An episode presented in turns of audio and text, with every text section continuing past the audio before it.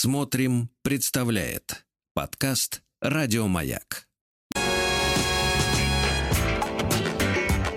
Сергей Стилавин и его друзья. Пятница.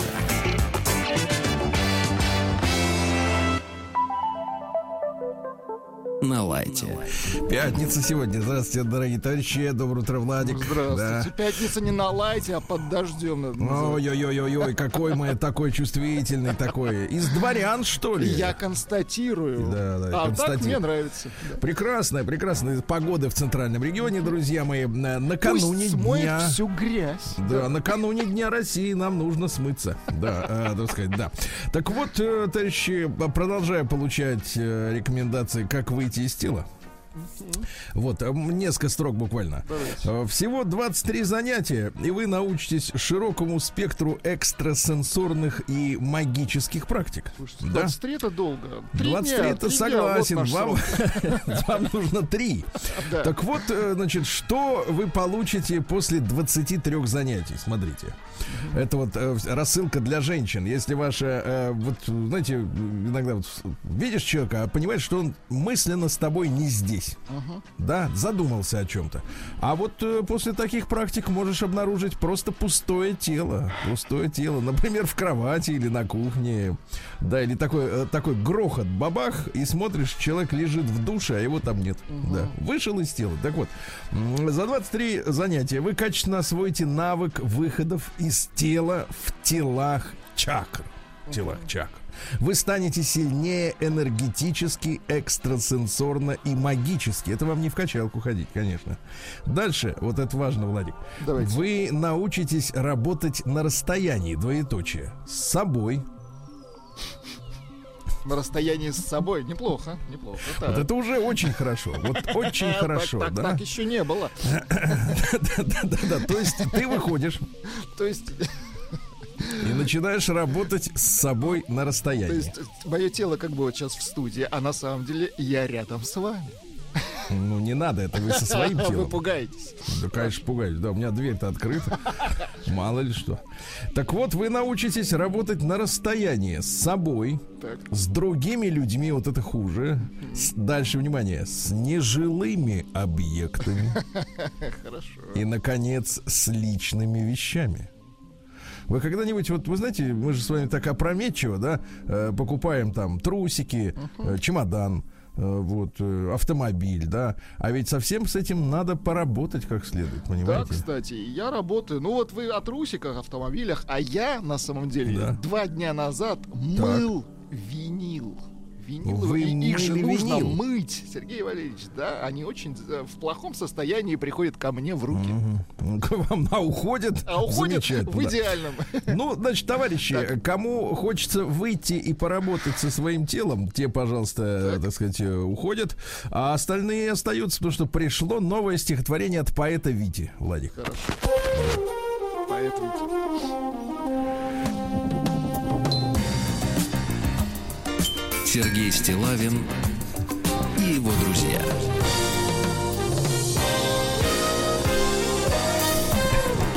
Пятница.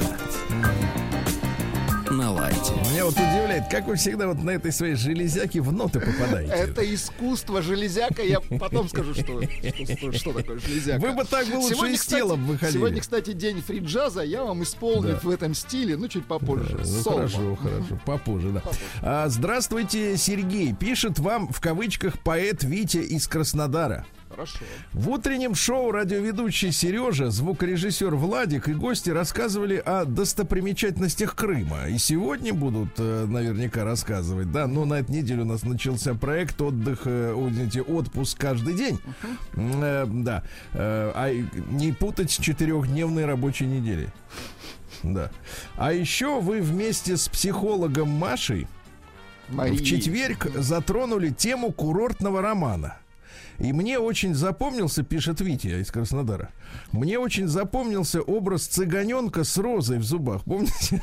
Там был такой да, замечательный эпизод. А, значит, мы говорили о том, что мужчина с женщиной вечером поют цикады. Правда, не помню, в какое время суток они точно поют. Значит, поют цикады, где-то звучит ласковый май в километре в двух километрах. И вдруг из-под стола цыганенок. Вдруг... Нет, нет, нет, ну как, просто, да, с, это, с розой в зубах. Ниоткуда Почему Мария да. Об этом рассказал, не знаю. Так вот, мне запомнился, и нам тоже, видите, запомнился, э, значит, этот образ, о котором говорила Мария. Это было смешно, потому что этот образ воспоминания возник как-то неожиданно, и показалось, что у докладчика что-то с этим связано, возможно, не очень приятное. Но у меня возникли другие ассоциации, которые вылились э, в нечто похожее на роман с а-ля Вертинской. Вот. Мне, кстати, очень нравится Мария Киселева. Умна, красива, с чувством юмора в скобках. Смеется именно в том месте, где шутит Стилавин. Это важно, конечно. Это очень важно смеяться там, где задумано, что надо смеяться. Потому что для тупых в кино подклеивают аплодисменты. Конечно. А тут ведь подсказок нет. И, кстати, нет, это да. слышно, что они подклеены, да. Да, и подклеены они из одной передачи, которая не имеет никакого отношения. с другой передачи подклеены. Жаль только, что эфиры у нее короткие, да и в них львиную долю занимает радиоведущий. Ну, сейчас некрасиво было, да. Нет, Витя, так писать прищучили. нельзя.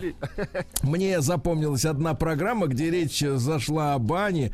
Ох, я насмеялся тогда, не помните, да? Мария тогда сильно завела мужскую банную общественность. Умыла, как говорится, крыть было нечем. Да, вы а так если кто и хохотался. Да, если кто и пытался крыть, то это было так эмоционально, что Мария еще больше убеждала в своей правоте. Итак, э, романс в стихах под названием «Цыганенок с розой в зубах».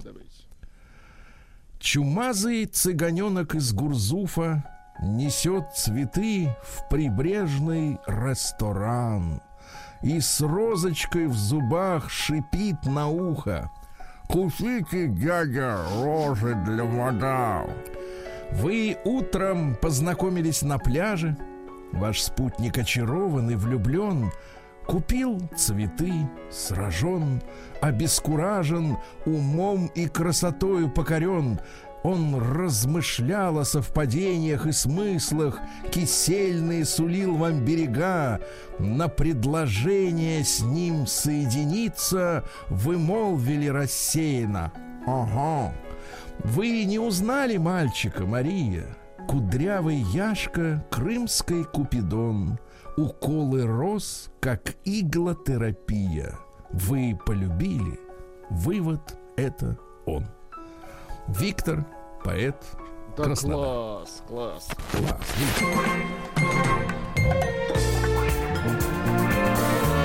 Купите дядя розы. Сергей Стилавин. было отвратительно. Друзья. Была роза. Пятница. Да. Лайте. Да. А ну что же, давайте теперь серьезное письмо от э, женщины. Вы знаете, письмо начинается со с такой строки. Со с такой, так. Мне 43, из них 12, слушаю вас. Крепкое начало. Звучит как претензия. Приемная нос. Народный омбудсмен Сергунец.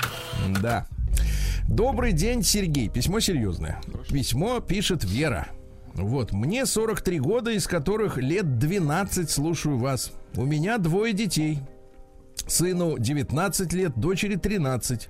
Так получилось, что мужа не стало, когда дети были маленькие, и мне пришлось в первые годы после его смерти очень много работать, чтобы семья могла выжить. Наверное, поэтому со старшим сыном у меня нет слишком доверительных отношений. Не подумайте, мы не ругаемся. Он заканчивает колледж, с 16 лет подрабатывает, хороший парень. Но близости нет. Имеется в виду угу. душевная близость. На любые расспросы отвечает, мол, да все хорошо.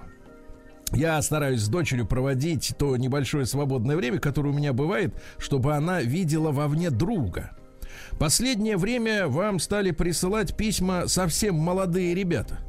Мне кажется, это замечательно, что молодежь слушает маяк. Молодежка.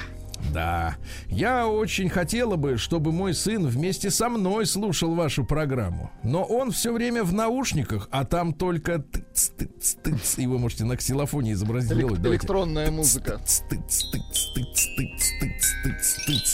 Молодец, сынок. Я люблю ваше шоу, часто смеюсь над шутками. Честно, какими. Э, Чаще всего соглашаюсь с вашим мнением, в том числе с мнением о женщинах. О, видите, пожалуйста. Но, по-моему, Сергей на прошлой неделе, но на какой прошлой неизвестно, на какой-то прошлой. Вы Давича, очень, так. очень резко прокомментировали письмо девочки, которая вам написала про макияж. Помните, был скандал, Да, там да, да, умыли, потом были письма. Нам пытались объяснить, что это такой протест в виде макияжа у девочек. Да, да, да. Это женщин. протест, макияж. То есть Да. есть лицо, надо им То есть надо протестовать. относиться к нему как к протесту. Да. Вы смяли ее катком, простите за такое сравнение. По-моему, это было очень искреннее письмо. Она просто поделилась своей историей, показала другую сторону проблемы макияжа в школе. Я смотрю на свою 13-летнюю дочь и понимаю, что рассказать о своих проблемах в подростковом возрасте непросто. Жалко, если ваша резкость, Сергей, остановит кого-то из молодежи написать вам. Как это она может остановить Нахалов? Конечно. Вот именно. Извините, шучу. Одно дело посмеяться, или, так сказать, колкость, или сказать колкость взрослому, другое дело подросток, девочка. Мгм. Вот я, кстати, Вера, вам и начинаю, вот и скажу. Вот оно, вот начинается вот это снисхождение. Да, одно дело человек, другое дело девочка. Понимаете? Как бы. А уголовный кодекс ответственности одну подразумевает за все. Понимаете? А правила дорожного движения одни на всех, а Санпин а что это такое, кстати? Так вот, э, не призываю вас лгать или потакать, так тоже нельзя. А может, у девочки нет отца? И она решила поделиться с вами своими переживаниями, Владик, как с отцом. Ага. А? Ну, За прекрасно. молодую аудиторию надо бороться, Сергей, а не отталкивать, ясно? Да не потому что если... мы, ну что Да, потому что если вы не будете этого делать, найдется кому обработать подрастающее поколение, чтобы оно шло как стадо на болотную. Вот это аргумент. Это хороший аргумент. Знаю, что вы не любите критику, но не могла вам не написать. Пи- Раз, разухабилась Вера, да, по скриптум. А слушать вас не перестану, даже если вы и меня раскатаете. Вера, вы крепкий, так сказать. э, Орех. Да, да, да, крепкий орех вас раскатывать у нас не Вас получится. можно только раскусить. Да, нет таких катков у нас. э, А вот, э, расколоть его поможет киножурнал Да. «Хочу Э, все знать». Да. Прием корреспонденции круглосуточно. Адрес стилавинсобакабк.ру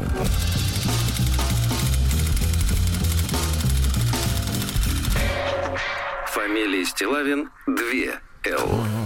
Ну и Александр написал нам письмо. Э, заголовок у письма такой достаточно вызывающий. Совсем плохо вопросительный знак. Ну, давайте. Здравствуйте, глубоко уважаемый Сергей Валерьевич, не менее уважаемый Владислав Александрович. Смотри-ка, не попутал.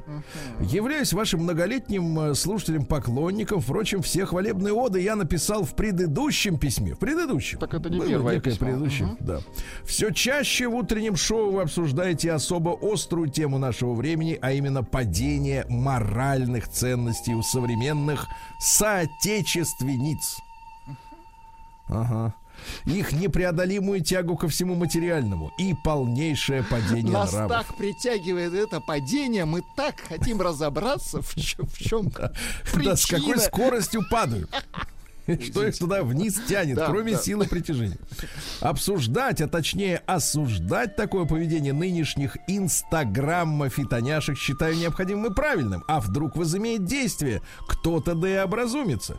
Немалый отряд деятелей искусства, публицистики, сатиры ведут борьбу над воспитанием нашего слабого, но, э, так сказать, э, тут история пришла на память слабого пола, видимо. Э, как вовсе и не человек внес свою лепту в борьбе с девичьими пороками, прилагаю историю под названием «Как гад гадину перевоспитал». М, История. Неплохо, давайте. Эта история произошла с моим крестным, когда он был молодым офицером. В очередной командировке по Южным республикам нашей необъятной подарил дяде, э, дяде Саше, подарили дяде Саше безобидного питона. Э, По словам знающих, э, крупнее двух метров он не вырастет. По армейской смекалке Питон получил имя Антон. Питон Антон. Логично. Позднее дядю Сашу прикомен- прикомандировали в одну воинскую часть. Общительный, веселый, он сразу влился в городок. Жители его полюбили, приняли как родного. Квартирку дали в бывшем бараке, обложенном кирпичом. На первом этаже комната плюс санузел. Над ним же жил начальник по снабжению Павел Иннокентьевич. Мужичок был грузный, центнер, пол, центнера полтора. За спиной его погоняли павлин. Э, Был он в период тотального дефицита человек в закрытом городе далеко не последний. И была у него женушка Таня из села Беспробудно, Беспробудного. Беспробудного. Из села Беспробудного. Ага. Но поняв, что муж непростой человек э, в городе, окрылилась. Окрылилась. Таня до невероятности. Пристроил ее павлин в бюро пропусков, тут-то ее и понесло. Грузовики и родственники, в общем, все, кому надо было попасть в городок и наоборот, ждали подписи Татьяны Юрины как манну небесную. Уехав в очередную командировку по бескрайней родине, дядя Саша оставил Антона, это питон, за старшего, благо кормить его можно раз в месяц, достаточно дать ему куренка, Ничего себе. Прожора и какая. он сыт и доволен. Не чуя подвоха, в один из дней а, Тоха решил прогуляться и по стояку. Это не причина, это труба. А, да, сквозь оставленные строителями отверстия прополз к надменной соседке. Принимая ванну, давайте потревожим музыку немножко, что там. Да, принимая ванну, та, не ожидая такого посетителя, в чем мать родила, выбежала на балкон и непременно выпрыгнула бы с него, но стараясь сберечь нажитое непосильным трудом, э, загодя э, павлин устроил первую в городе решетку на окнах, понимаете, да? И вообще, бившись как птица в клетке и выкрикивая все неприличные слова, Таня собрала полный двор народу. От надменности Татьяны Юрьевны не осталось и следа. Сердобольные соседи, так и не выяснив, что у Тани случилось, позвонили Павлину на службу. Тот прилетел пухлым орлом. Спустя пять минут выпрыгнул из служебной «Волги», побежал к подъезду. Антон к тому времени всякий интерес к ванной потерял и благополучно вернулся в свой уютный дом. Там у него лежбище, как бы скажем, да. На ходу, видать, от нервов Павлин зачем-то мацал кобуру, хотя в закрытом городе, кроме, э, так сказать, сроду, кроме битого мальчишками стекла, преступлений не было. Да и все знали, что в кобуре начальника снабжения стопка для, да, э, стопка у него там, да, барбариска семилетней свежести. Вскоре, не обнаружив опасности, на балкон к белой, как бумага, Тане вышел бордовый, как помидор, павлин. Немного потоптавшись у двери что-то пробормотав, оба скрылись в квартире. Никто не знал, не знает, что творилось в доме Читы Павлиновых, но через несколько дней Таня вышла на работу в бюро пропусков совершенно другим, отзывчивым, понимающим и идущим навстречу ближнему человеком.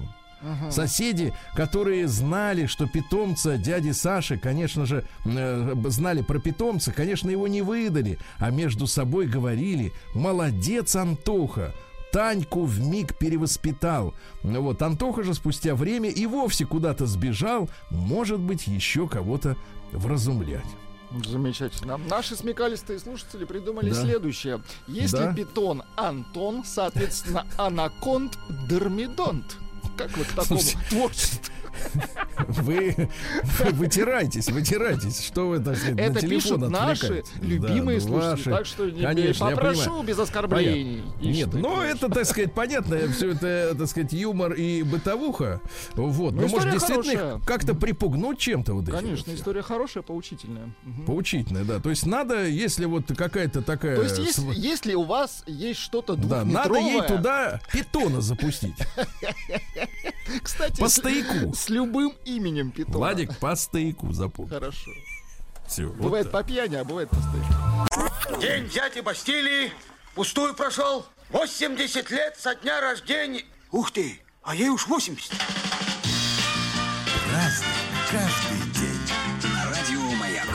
Так, граждане, сегодня у нас 11 июня, и сегодня объявляется важная вещь. А, Ну-ка. Общероссийский день борьбы с рассеянным склерозом. Ясно? Ясно. Так вот, Владуля, запомни. Причиной У меня могут плохая быть... память. Так? Да, причин, а поэтому записывай. Причиной могут быть вирусные и бактериальные инфекции, устойчивые аллергические состояния, психоэмоциональные травмы, ясно? Ясно. Вот, длительный стресс, кстати говоря, товарищи. Потом уже идет ваш этот алкоголизм, потом курение, да, значит, наследственные признаки, недостаточный э, витамин, количество витамина D, товарищи, да, да, да. То есть надо На либо на солнце, Мгм, на солнце. либо надо как-то вот что-то пить, подливать. пропивать, да, да, да. Дальше необычная история. День вязаного граффити ярнбомбинг. Пере- Переведите. Вот, Вот пожалуйста. именно. Э, В 2005 году, значит, люди, э, значит, которые, у которых была старая пряжа, которая появилась после того, как они избавлялись от связанных с ней, с этой пряжей разочарований от неудачного опыта предыдущего применения. Ну, например, женщина связала себе свитер, и в этом свитере ей отказал Нет, и в этом мужчина. свитере ушел от нее мужчина. Да, и она его распустила, и этой пряжей обвязала, например, дерево на улице. Да класс. Вот это вот ярн-бомбинг называется, да. Так что если нечего делать совсем, то вот есть возможность. Есть пряжа. да. да, и есть пряжа, да, тогда вперед обвязывайте пожаловать. деревья, урны, то, скамейки, вот вся вот эта вот бодяга. Дальше. День кукурузы в початках. Хорошо. Э, В Америке отмечается день немецкого шоколадного торта. А скажите, вот немецкие сладости, они вообще хорошие, вкусные? Немецкая сладость, главное, это колбаса вообще, в принципе. Я думал, что шнапс. Ну. Но это жидкое, я вам отвел. А, День поиска новой звезды, ну это понятно. День делания жизни красивой. Как говорится, красиво жить не запретишь, правильно? День, день фэншуя. Вот, а, ну что, из ваших праздников Международный день розового вина. Сегодня как раз Ай-яй-яй-яй. пятница. Очень хорошо. Дальше, дальше наш мужской праздник, э, да и женский тоже. День неукротимой страсти. Понимаете, да? Ну и русский народный праздник Феодосия Колосятница, она же Гречишница, да? Дело в том, что начинает колоситься рожь. Считали следующее. Колосится рожь, много грибов найдешь. Есть даже правильно? песня. Да, да, да. Колосица роза чайная. Это другое.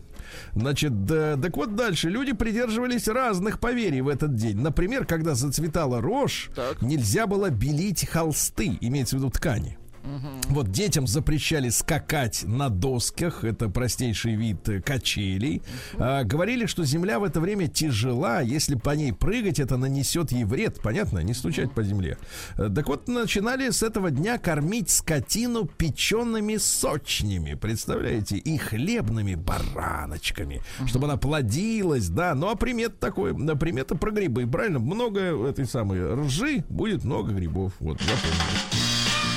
Праздник каждый день. Радио Маяк. Ну что же, э, в этот день, в 1184 году, до Рождества Христова, греки взяли Трою. Есть фильм с хорошими актерами, э, красивыми. С Вот, батальными там- сценами снят Все неплохо. четко там показано, как брали, да. А, враньем брали, правильно? А В 1496 Трюком. году коня Троянского туда Трюком загнали. взяли, да, да, да. Да. А, Христофор Колумб э, вернулся из второго путешествия и, так сказать, перестали ему денежку платить, потому что он вернулся, а путь в Китай-то не нашел. Его ж посылали чучело Китай искать. А он куда поплыл? Правильно? Открыл Сам заработаешь, сказали. Америку, да, да, да. А в 1573 родился Бенджамин Джонсон, это английский драматург, э, ну, такой же мутный, как Шекспир, то есть э, ничего о него особенно-то неизвестно, да, но, значит, говорит, что они друг с другом соперничали. Шекспиром, Вот. ничего себе. Да, а цитат какая? Человек ревнив не тогда, когда любит, а когда хочет быть любимым. Тонко. А его тонко, да. недолюбили, правильно? Недолюбили. Так что надо задуматься, если кого-то ревнуют, так э, как вы там это себя ведете? С товарищем. А во Флоренции в этот день изобрели барометр в 1644 а, в, а через 4 года в Москве начался соляной бунт. Вы понимаете, да? Что м, сегодня, Взвинтили конечно... цены, да. Сегодня, конечно, соль, она вот бунта соляного быть не может. Потому что все знают, соль белая смерть, правильно?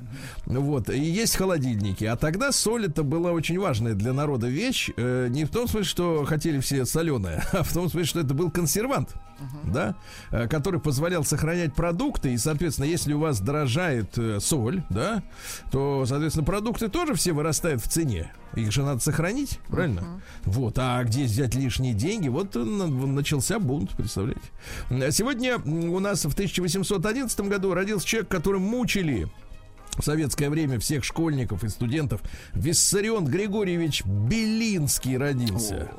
Да, да, да, да, да. Точно. Вот. Ну что, э, так сказать. А э, хорошего-то что он сделал? Ну, расскажите. хорошего что? Да ничего. Значит, э, ну, в общем, самый настоящий смутьян, что говорил, в словах Бог и религия вижу тьму, мрак, цепи, кнут. Ох ты, смотри, И какой, по а. цепям, понятно. Агрессивный очень, да. Так вот, значит, пр- про Белинского женушка его рассказала в письмах. Сдала Э, его. Что Белинский дурно с ней обращается. Ну Вот, э, что уехал лечиться, э, ну, за два года до смерти уехал лечиться, без причины, говорит, а значит, не любит жену и ребенка. Ну Вот, говорят, что плюют они на Белинского вместе с сестрой с ее. Да, представляешь? Ну вот, э, душевная трагедия Бер- Белинского, чуть не сказал Берлинского, состояла в том, что его не понимали самые близкие ему люди. Вот, и не понимала его жена. Понимаете, да? Это чувствуется, Приличный, да. видно, был человек, кстати говоря, да. Ну, цитаты-то из Белинского какие? Труд облагораживает человека, это вот его. Известно. Мгм. Мгм. Видел обла- облагороженных? Нет. Благородных, кстати, видел. Но они не работают. Дальше. Воспитание – великое дело. Им решается участь человека. Ясно? Это хорошо, да. Да. И создает человека природа, но развивает и образует его. Теперь внимание, на кого повесим ответку. Ну-ка. На развивает его общество, ясно? Общество. И это значит, не семья, значит, а общество. Потому что, э, конечно, если ребенок живет дома как э, в тюрьме, в четырех стенах, и ничего вокруг не видит, вот, то, конечно, его может воспитать и семья. Но общество оказывает очень большое влияние, естественно. Э, Сегодня у нас э, в 1826 открылась первая московская глазная больница. Хорошо. Да, и по, на- по- до сих пор на том же месте, на углу Тверской и Мамонтовского переулка, там и находится. Так что и Добро люди знают, как да. лечить, да. А, в 1858 основан Хабаровск. Солдаты высадились на берегу Амура, основали военный пост и назвали Хабаровкой. Вот, поздравляем, товарищам, шлем привет нашим слушателям. Рихард Штраус, композитор в 1864-м, э, в 6 лет написал первую музычку. Ну-ка, давайте послушаем. Давайте.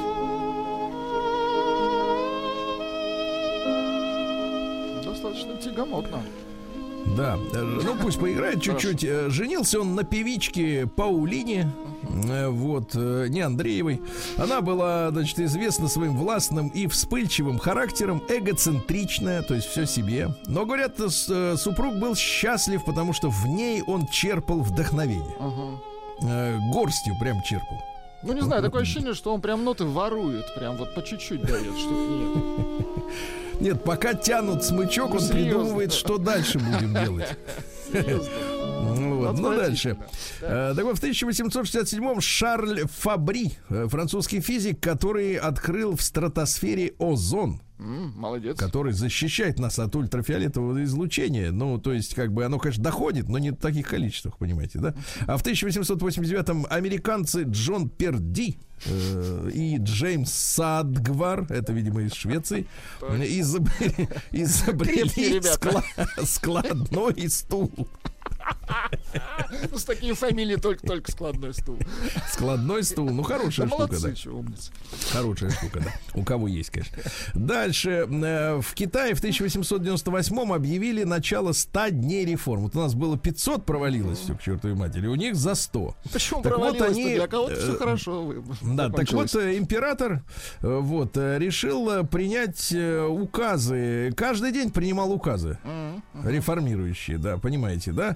Ну, например, э, о поощрении торговли и суровом предупреждении чиновникам, притесняющим купцов и берущих взятки, ну и так далее, да? О срочном переводе на китайский язык иностранных книг писал, писал, писал, а потом мамаша его, говорит, все, надоело, по- на- посадили под домашний арест и правили от его имени, а он сидел в тюрьме. Вот такая история. В 1910 году Жак Ив Кусто, изобретатель акваланга, вот, понимаете, какая Подводник замечательная. наш. Мгм. Наш, наш, наш. Вот, э, интересовался водой в раннем возрасте. Ну хорошо, видите, молодец какой.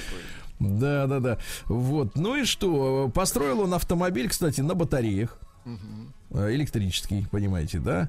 Вот. И в сорок третьем году он испытал первый прототип акваланга. Понимаете, да, и потом уже сейчас как плавать-то, так сказать, без него? Никак. Цитата следующая, умный человек был. Несчастье это мы сами, а счастье это другие. На заметку, да, жалобщикам. Дальше. Счастье пчелы или дельфина. Вот видите? И, и их понимал. В том, чтобы существовать. А для человека счастье знать, что ты существуешь, и испытывать восхищение этим фактом. Да? А он философ еще. Да. Если у человека появляется возможность вести необычную жизнь, он не имеет права от этого отказываться. Необычную. Хо-хо. Ну и, наконец, в рыночной экономике любая вещь имеет цену, но ничто не имеет ценности. Тоже хорошо, да. А, в десятом году Кармина Коппола родился. Это папаша знаменитого кинорежиссера Фрэнсиса Форда Коппола, да, но американский композитор и дирижер. Он написал музыку и к крестному отцу 2, и к апокалипсису сегодня. Ну, дайте-ка ну, что-нибудь такое. Ну, это чувствуется надолго, да. А, В восемнадцатом году в этот день э, по инициативе Лениным, э, Ленина учредили комитеты деревенской бедноты. Комбеды, которые должны были в деревне, соответственно, вот наводить шухер от имени новой власти. Понимаете, Вот да? и были, бездельники, которые прищучивали всех, кто Ну, не работал, обязательно да. бездельники, Ну, но были правило, такие, и правило, алкаши да. тоже, конечно, да-да-да. Вот, ну и что же, в 30-м году американский зоолог Биб совместно с инженером Отисом э, на построенной им батисфере опустились в морскую глубину на 400 метров. В- через два года достигли 900-метровой отметки, представляете? М, Вот, э, стальная такая сфера с иллюминаторами, шарик, да? На стальном тросе. Это было ее главным недостатком, потому что трудно было маневрировать, вы А понимаете? Битлз придумали песню «Бип-бип-е» потом. День дяди Бастилии пустую прошел. 80 лет со дня рождения. Ух ты, а ей уж 80. Каждый день. Радио Маяк. А, друзья мои, сегодня мы вспоминаем Олега Борисовича Видова, э, прекрасного киноактера советского. В 46 году он родился. э, да, красавец, вы помните, да? И, и в «Джентльменах удачи» сыграл, успел, помните? В поезде ехал. Инструктировал, так сказать, э, Леонова. Вот. А потом эмигрировал, да, и они создали с женой компанию, которая, э, в общем-то, выкупила, у, так сказать, э, многие шедевры Союз мультфильмов в том числе. И они же вернули это все. Такая вот история, да. В сорок седьмом году Глен Леонард родился, американский певец, э, выступал с группой Temptations, понимаешь? Temptations есть.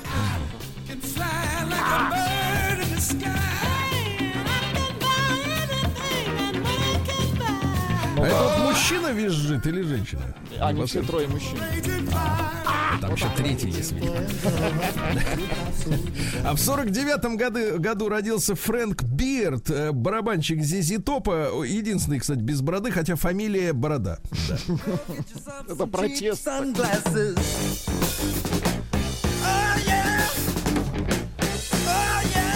Видишь, как стучит Без бороды проще Вы- стучать, я понял, да-да-да. да. А, в 1955-м э, самая большая авария произошла в автоспорте. Э, м, 84 погибших и пилот.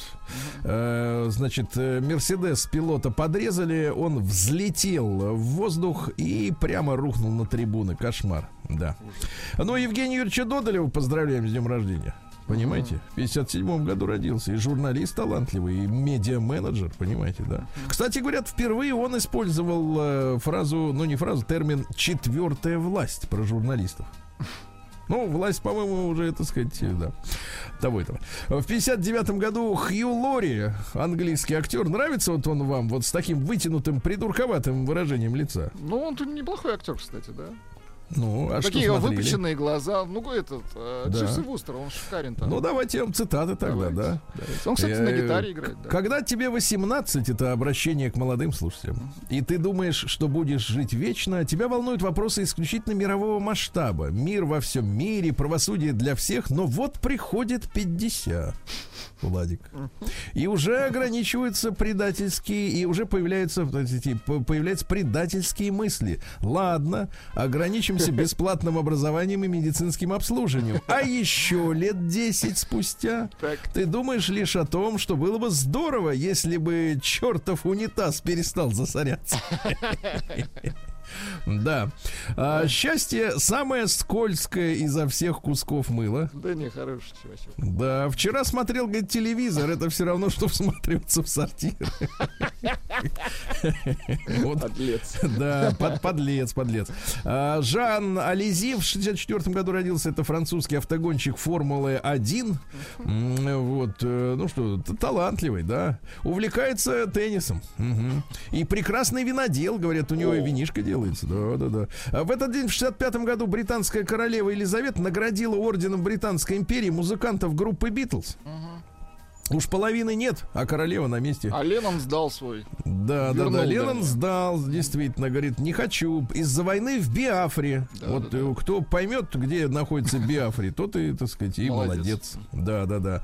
А, в 66 году в Сан-Франциско состоялось первое выступление Дженнис Джоплин с группой Big Brothers and the Holding Company. Нет Господи, ну что за название-то, а? Ну вот так.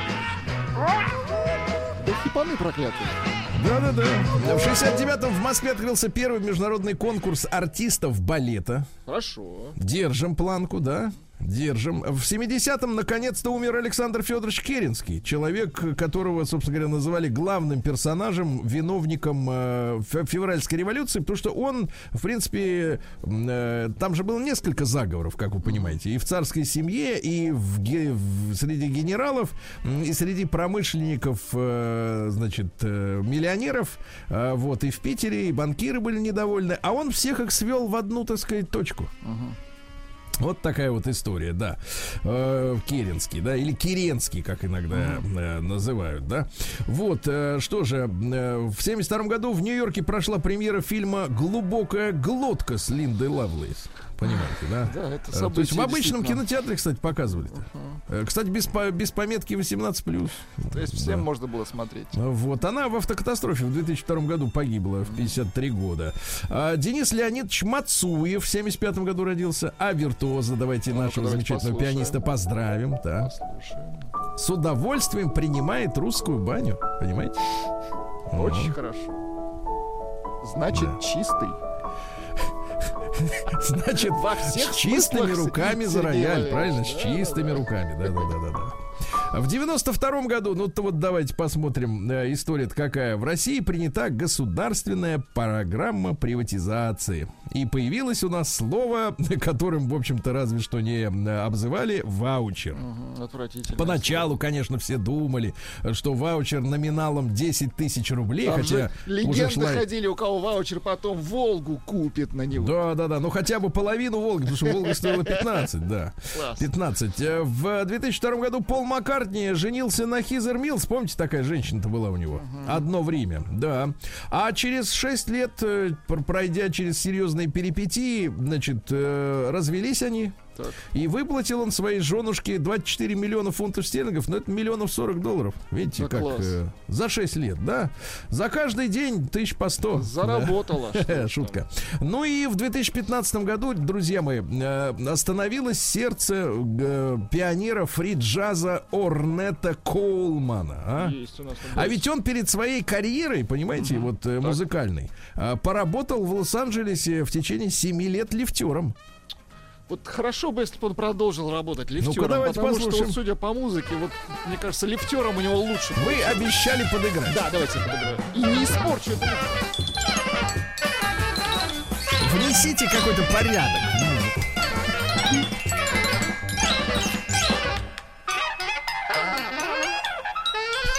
Кстати, кс- э, еще и ритмически тоже э, вне закона. То Рвать, есть от- рвать. отсутствие ритма, да, да, да. Да, да, да. Ну а вот а зачем этот стиль фри-джаза? Вот скажите, Они называют это возвращение к корням. Это настоящий джаз, у него нет правил. И Ах, слушайте- это настоящий? Да, да, да. Ну тогда да, ну, переходим на фри-джаз.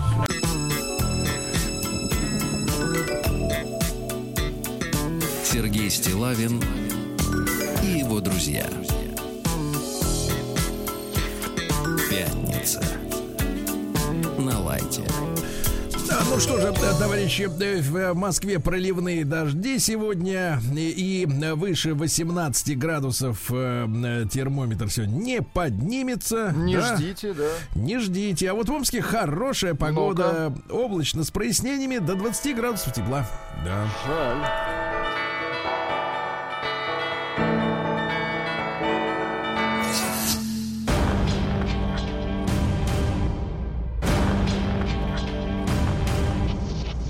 Новости региона 55. Друзья мои, а Омск оказался на последнем месте рейтинга доступности парков. Вы представляете? Печально. Ай-яй-яй-яй. А исследовали всю страну. Так вот, э, исследовали доступность. То есть ты выходишь из дома и приходишь Ну, понятно. в парк. Где же да? теперь жарить-то? Так вот, смотрите, ближе всего зеленые зоны в Питере. В среднем надо пройти 659 метров. То есть меньше километра, и ты уже Вы в уже парке. в лесу, отлично. И ты уже в лесу, да. 6-7 минут ходьбы. А, на втором-третьем местах Самара и Воронеж, а вот Омск, э, идти надо 1200 метров, оказался на последнем месте, вы представляете? А также Санкт-Петербург лидирует в России по доступности кафе. Ближайшее кафе 200 метров в среднем, представляете? Вот, ну, виноводочный ассортимент не учитывался в вопросе. Вот, а далеко надо переться и в Омске, в Воронеже и в Волгограде. Более 370 метров. Э, С фитнес-клубами та же история, к сожалению, да. да. А Мичка купила билеты в Сочи за 25 тысяч рублей. Так. А в Сочи-то она не прилетела, потому что сайт, где она купила, был поддельный. Был поддельный. Ребята, ну проверяйте, ну, ну что же вы. А, житель Тюкалинского района Омской области сильно захотел покататься на чужой машине и взял в руки, в руки топор колун. Какой ужас, так. Это вот вроде ключа, да? Вот вот. Универсального ключа отмычки. Да, но проехал всего 20 метров, потом блокировка сработала, все, встал. А мечи активно заключают соцконтракты и открывают свои дела. Понимаете? Более 200 жителей Омской области заключили социальные контракты. Ты знаешь об этом вообще? Нет, первый А ведь у нас есть программа по борьбе с бедностью. Э, Размер социального контракта на открытие своего дела составляет 250 тысяч рублей. Может, То есть, понимаешь? Но открыть? есть проблема. Так. Необходим бизнес-план. Его у нас Вот вы, нет. вы же этой проблемой режете без ножа. Да, Я да, же если бы на этом просто 250, тогда, конечно, да. А, коллекторы постоянно писали мужчине, чтобы он готовился к кошмаре и угрожали, так сказать, расправиться с его близкими. Представляешь, то есть времена-то тех самых коллекторов, о которых э, говорил тут не так давно Милонов-то, не прошли. Вернулись. Не прошли. Вот, а меч пошел с жалобой приставам. Э, значит, э, вернуть долг некому Мишке ему, так сказать, говорили. Присылали фото могилы вырытой. А, ты думаешь, что про тебя забыли? Ошибаешься, тварь.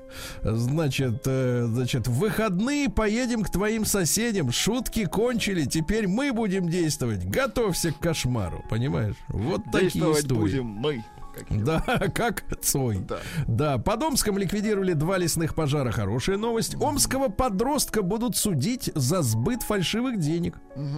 Расплатился в магазине 17-летний юноша, понимаешь. Он приобрел в интернете три купюры, э, каждая нарисованная, там было 5000 рублей.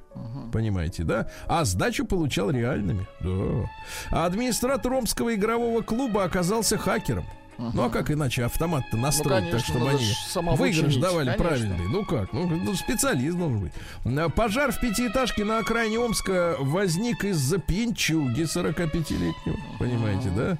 Вот. э, Ну, из хорошего над федеральными трассами в Омской области запустят беспилотник, будет проверять, как люди ездят, да? Ну и, наконец, давайте два романтических сообщения.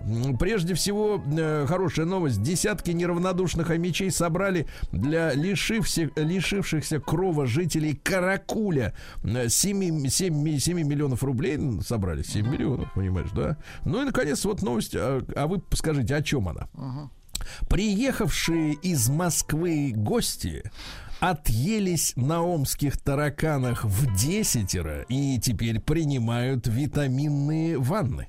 Интересно. Знаете, животных, кто это? видимо, речь. Мгм. Приехали три лягушки помидора.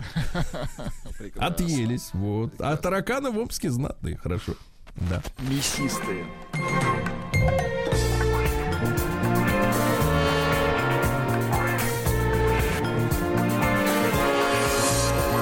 Сергей Стилавин и его друзья. Пятница. На лайте. Опрашивали наших людей, где кто как ест во время работы. Выяснилось, что в столовых, э, в кафе, в ресторанах э, обедает э, 10% людей в целом. Э, Значит, э, 8% ходят обедать домой, потому что недалеко. А 58 приносят еду из дома. Камазики. И, конечно, журналисты сразу стали говорить о том, что это речь идет о нищете и так далее. Я вам так скажу. А ведь э, многие люди питаются правильно. Конечно. а И в столовке вкусно, где возьмешь вкусно. правильное питание, правильно? Камазики Вот, да. домашние. Конечно, там же это сальцы, там. э, Хорошо, сальцы. Да. О, боже. На- Ольга Бузова высоко оценила свое исполнение на сцене МХАТ имени Вы, Горького. кстати, знаете, что вам хотя аншлаг? Все билеты проданы. Все билеты проданы на Бузову. На Бузову ид- идут. Ну хорошо. Ну, А. Владимир Познер заявил, что он большой поклонник БЛМ. Значит, э, цитирую следующее. Я большой сторонник этого движения, в отличие от большей части наших соотечественников, которые вообще ничего не смыслят в том, что происходило и происходит в США. Для них черные это чужие, непонятные, страшные люди. Надо проводить продолжительный образовательный эксперимент, чтобы они понимали. Ну, мне кажется, вот мне ребята из Америки писали, у кого там были рестораны, кафешки, когда им в принципе, сожгли, э, разграбили э, рестораны. Я знаю, что у Владимира Владимировича тоже есть ресторанчик. Э, В принципе, не- очень хороший, Вот такой если бы он уютный. сгорел, как бы он Э, отнесся? Да, в принципе, вот такой образовательный эксперимент, мне кажется, не очень прошел бы на пользу всем нам. Да, суд разделил, наконец, имущество Петросяна и Степаненко. Ну, молодцы. Значит, бывшая супруга, говорят, требовала м, 20 на 80, э, а поделили 50 на 50. Вот такая история. Ну, По-братски. хорошо.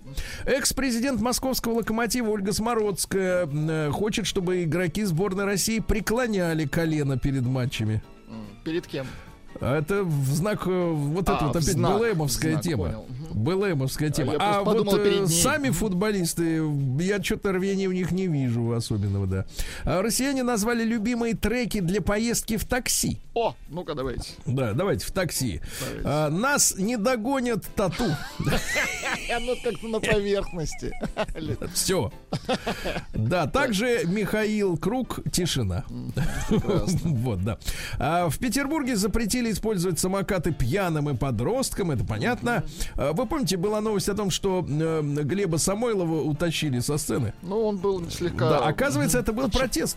А, это был Это был протест. Это был не, на, не обычный концерт по билетам за деньги, как в МХАТе. А бесплатный. Вот. Нет, а корпоратив фармкомпании. Глеб не хотел участвовать ни в Он какой не хотел агитац- играть, поэтому это был протест. нет, нет, нет, не хотел участвовать в агитационной работе. Понятно. Думал, что выступает для, э, сказать, э, для кого? Э, Не для тех. Вот не так. для тех, да, а оказались те, да. А МВД предложило сделать технический осмотр для легковых автомобилей добровольным. Блестяще, мне кажется, блестяще, да. Ну, видимо, мо- видимо, это увяжут как-нибудь с ОСАГО. Подождите, я, я вот перевожу для вот тех, кто не за рулем. Э, типа, есть осмотры? Нет. Почему? Не хочу. Да. Не, ну, видимо, есть э, история такая, стимулировать э, ценой на ОСАГО. То есть, если ты сделал техосмотр, у тебя, видимо, цена ниже. Если нет, тебе впаяют э, по полной программе, там, с наценками, со всеми. А дальше в Москве пройдет музыкальный фестиваль на открытом воздухе. Меня следующая фраза восхитила. Ну-ка. А, За подвижные активности для детей отвечает велошкола «Красный насос». Это класс. Класс. С неймингом порядок, да. А Вторую линию Байкало-Амурской магистрали будут э, строить заключенные Хабаровского края. Замечательно. Ну, видите, вот и... Значит, хорошо построят. Крепко. Да. А, в теплоэлектроцентрале в Лобне, в ТЭЦ, э, нашли коробку, похожую на бомбу, а оказалось, что внутри прибор для измерения космических лучей. Вы представляете? Ух ты. А, в Питере запретят по Невскому и другим центральным улицам ездить на электросамокатах. Ну, конечно, там такой Публика трафик. гуляет, что ну, вы лезете туда.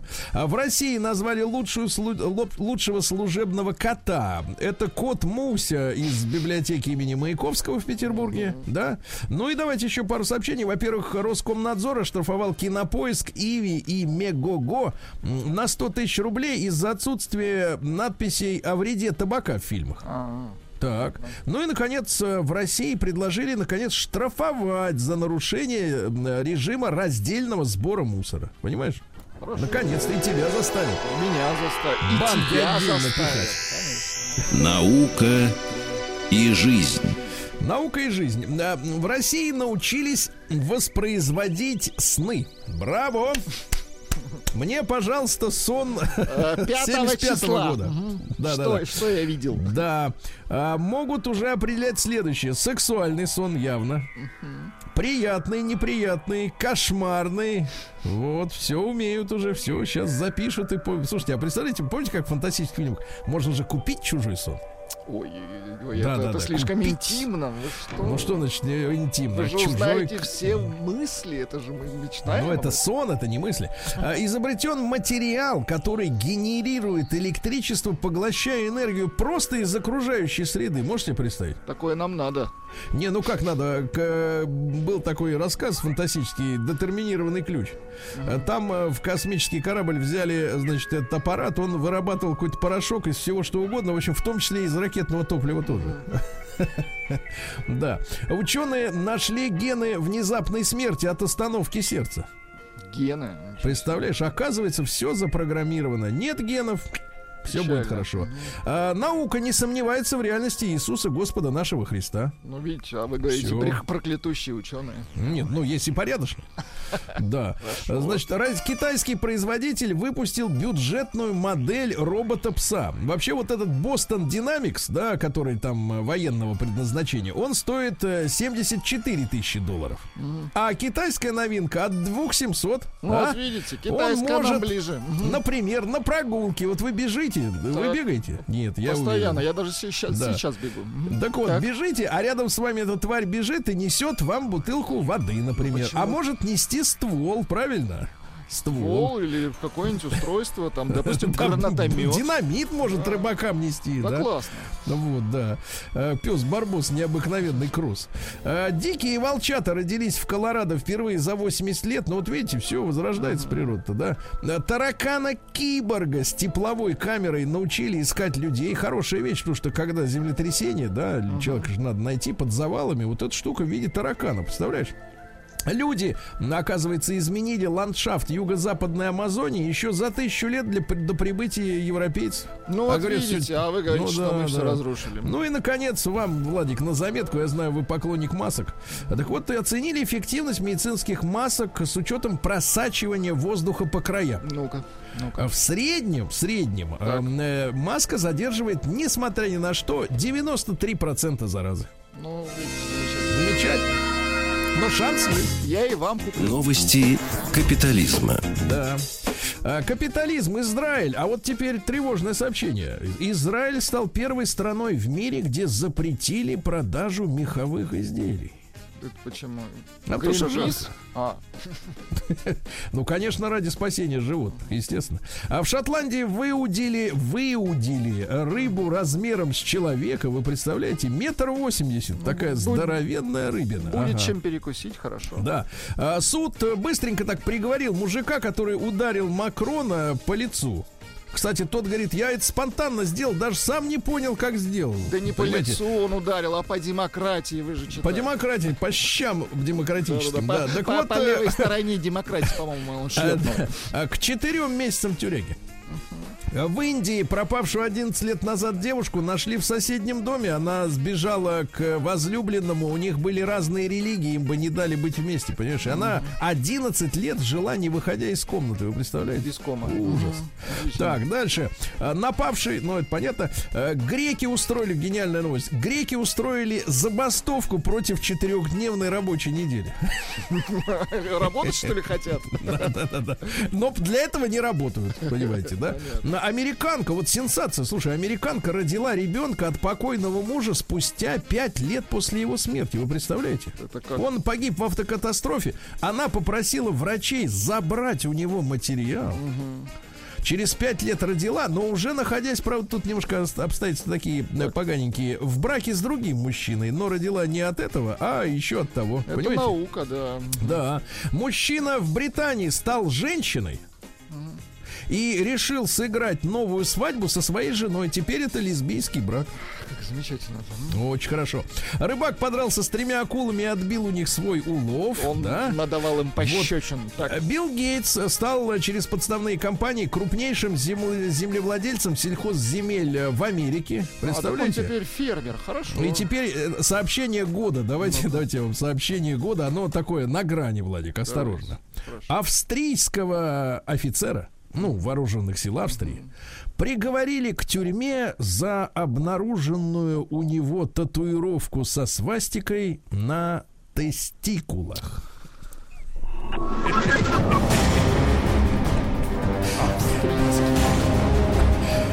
Да, Фалька на них нету.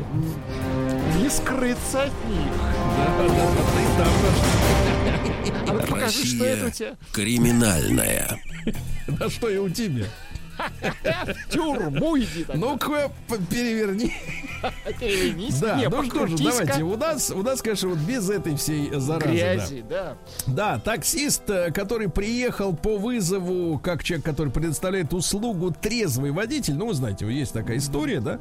Э, Приезжает мужчина, садится за ваш руль и отвозит вас домой. Угнал автомобиль в Москве. Ай-яй-яй.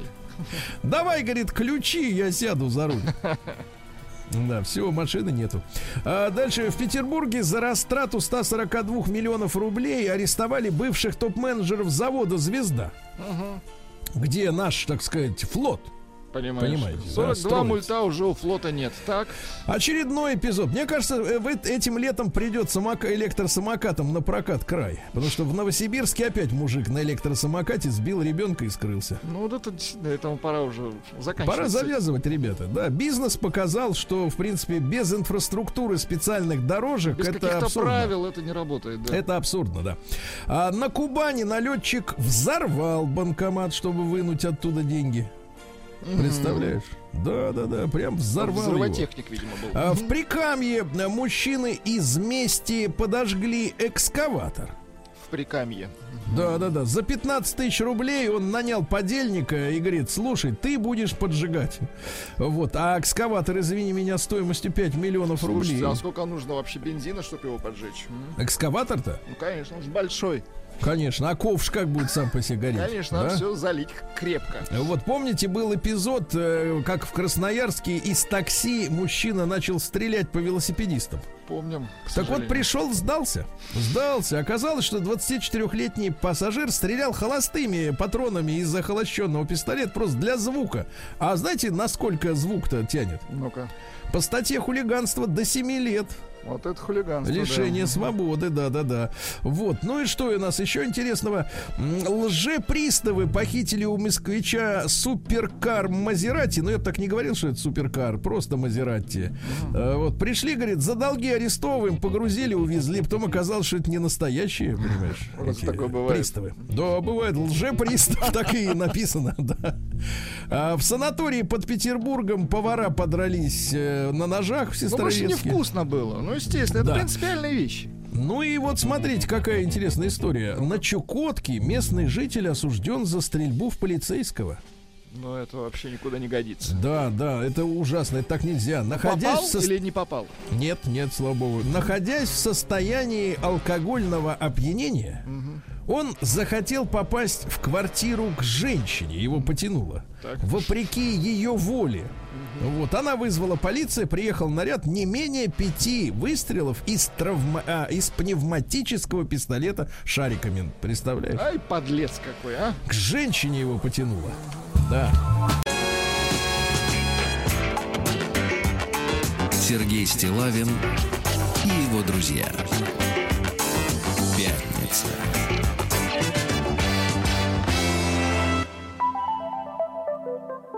На лайте. Друзья мои, э, ну сегодня мы будем производить замер. Вот, глубокий замер. Да, просьба не беспокоиться. Вот, э, и по возможности, по возможности принять тех, кто насушен. принять участие и получать от этого какое-то удовольствие, да. Вы знаете, что вот наш проект с Рустам Ивановичем под названием «Большой тест-драйв», ему много-много лет уже, да, вот, и э, наша, э, так сказать, там у нас есть две таких э, фишки. Фишка это, значит, э, ну, что-то такое оригинальное, да, по Прикол. крайней мере. А, Да. Э, Во-первых, э, Рустам Иванович измеряет э, багажники своим телом. Вот тело меняется, и багажники вместе и с ним. багажник меняется, хорошо.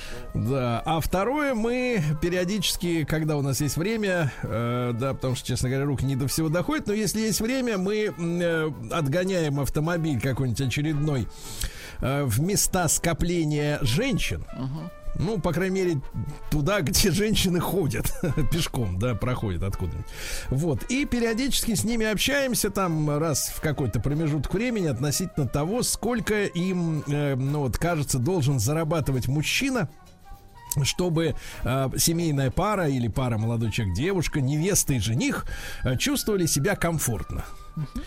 И когда, по-моему, это было что же, осенью прошлого года, по-моему, да, осенью прошлого года э, молодые женщины, ну, скажем так, ну, давайте откровенно, не внешности Наоми Кэмпбелл, вот, или Моники Белуччи в расцвете сил говорили, что мужчина должен зарабатывать в месяц 500, Про- простые Тысячу такие рублей. женщины, простые женщины. Э, ну, да, ну, ну, обычные какие-то девчонки, господи. ну, и- и, ну, ну, да, нормально они, но просто вот ты И смотришь говорили, на человека. вы спрашивали, сколько они такие? Ты, 500. ты смотришь на человека, да, они такие, нет, они сначала думают, то есть вот э, девчонки не, не- не да. глупые, да, не- нет, они сначала думают, где-то секунды на 3-4 паузы, там внутри я чувствую во лбу, там как в игровом автомате, трррр, вот вы э, крутятся вот эти вот, да, там э, вишенки, там джокеры и так далее, и вдруг так раз, так и так, 500.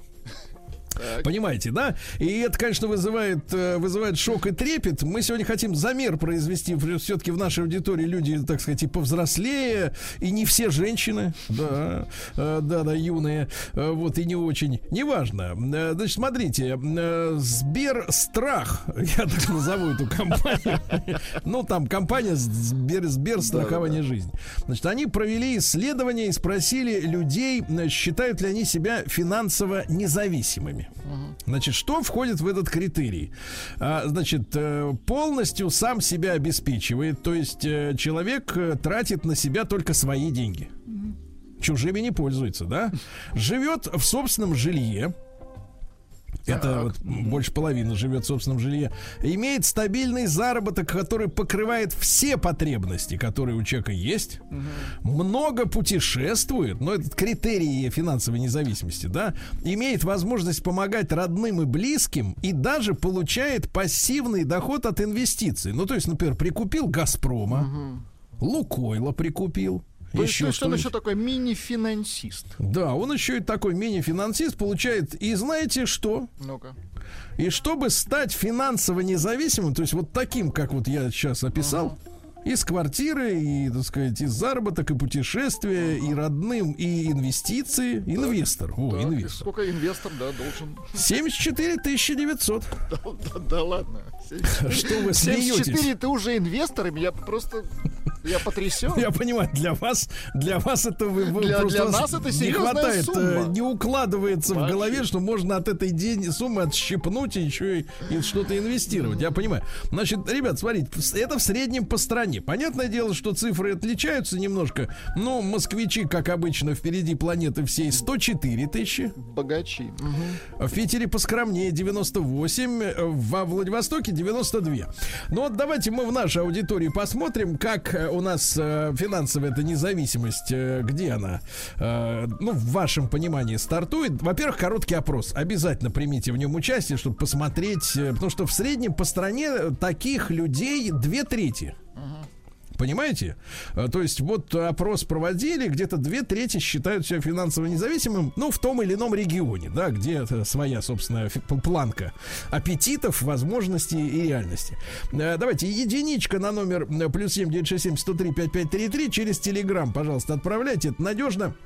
Единичку, э, если вы действительно вот такой вот финансово независимый человек. Вы финансист небольшой Да, такой. и себя обеспечиваете, и инвестор, у вас свое жилье, стабильная зарплата.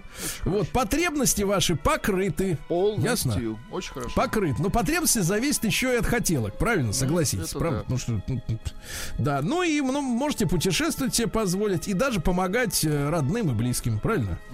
Вот двойка нет, не можете себя назвать финансово независимым человеком. Ну и давайте большой это разговор э, с вашей с вашей точки зрения. Только обязательно, ребята, указывайте город, да, где вы живете, чтобы, потому что география все-таки откладывает свой отпечаток на такого рода исследования произвольные. А давайте плюс 7967 103 5533 это наш вот э, телеграм, да. Вот город, э, сколько у вас, э, соответственно, вот в, в вашем представлении нужно, да, давайте так, нужно для вот этой финансовой независимости иметь в месяц, да.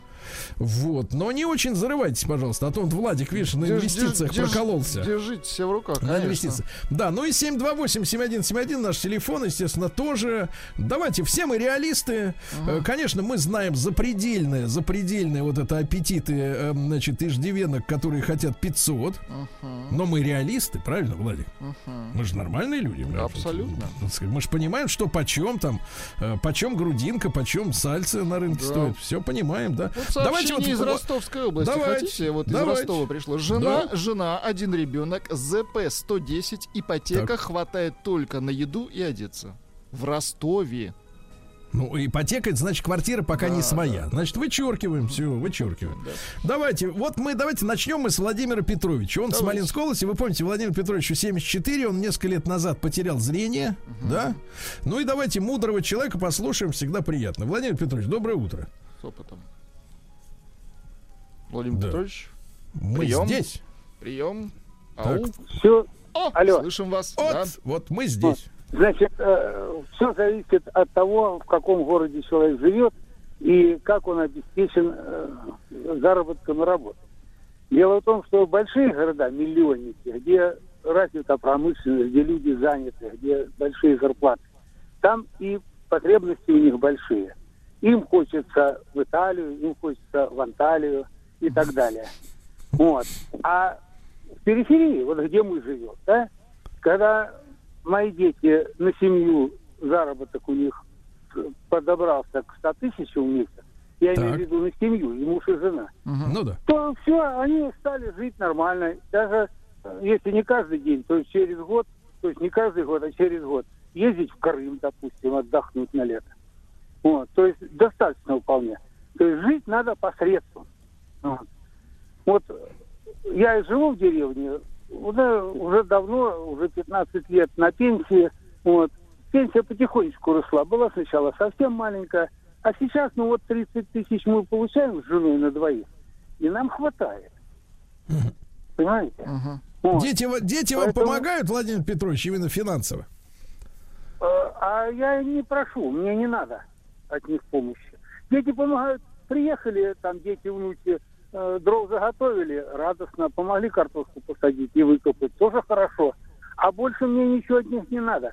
И при, при этом с этой вот небольшой пенсии вот каждый из детей и внуков на день рождения обязательно получает от меня подарок. Обязательно. Ну, Да, замечательно. да. А. Владимир Петрович, а скажите, ну а как вот вы понимаете, вы же людей хорошо знаете по, в силу возраста, опыта, да? Э, Что за люди такие, которым нужно 500 в месяц?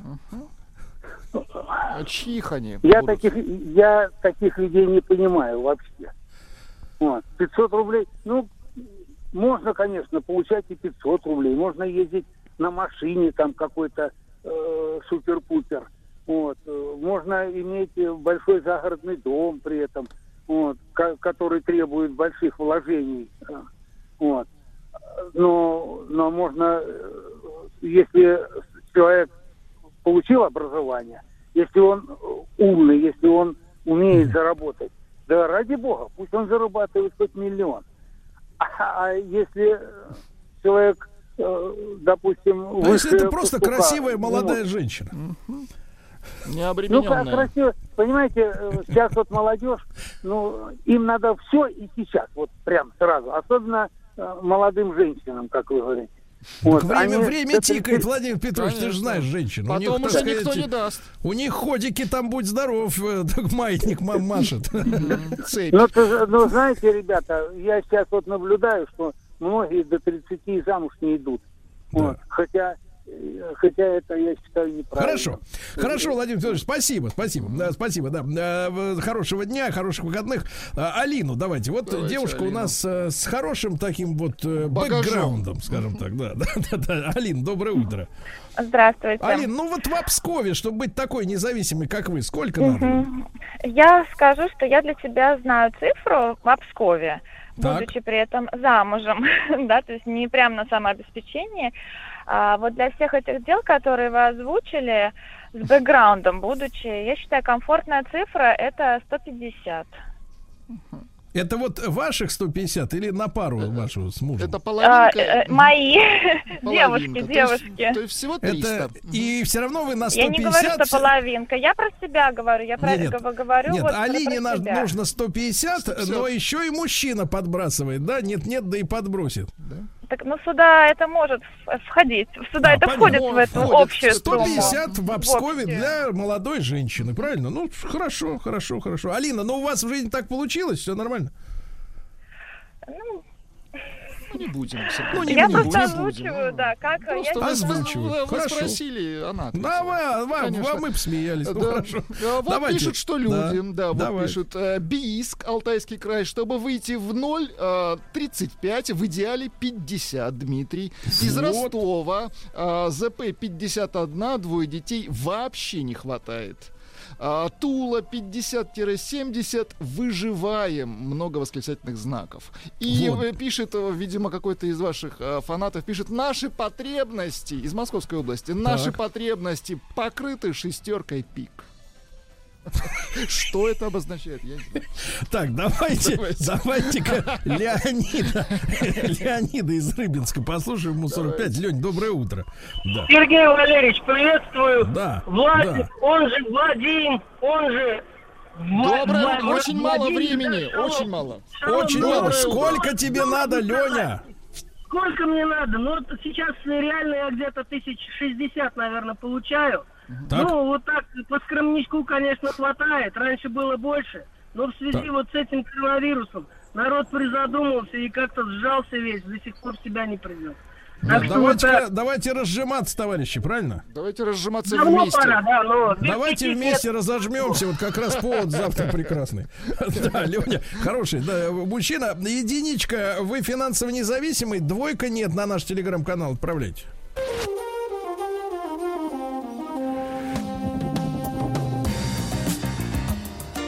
Сергей Стилавин и его друзья.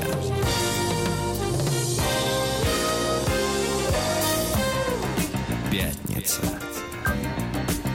На лайте. Э, Друзья мои, ну что же, э, прошло исследование финансовой независимости наших с вами сограждан.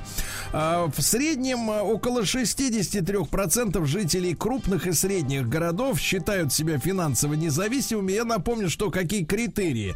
Э, Во-первых, человек полностью сам себя обеспечивает, не зависит там от, э, ну, от кого? Ну, в случае женщины от мужчины, наверное, да. А мужчина, на кого его уповать-то, в принципе, если он мужик, правильно?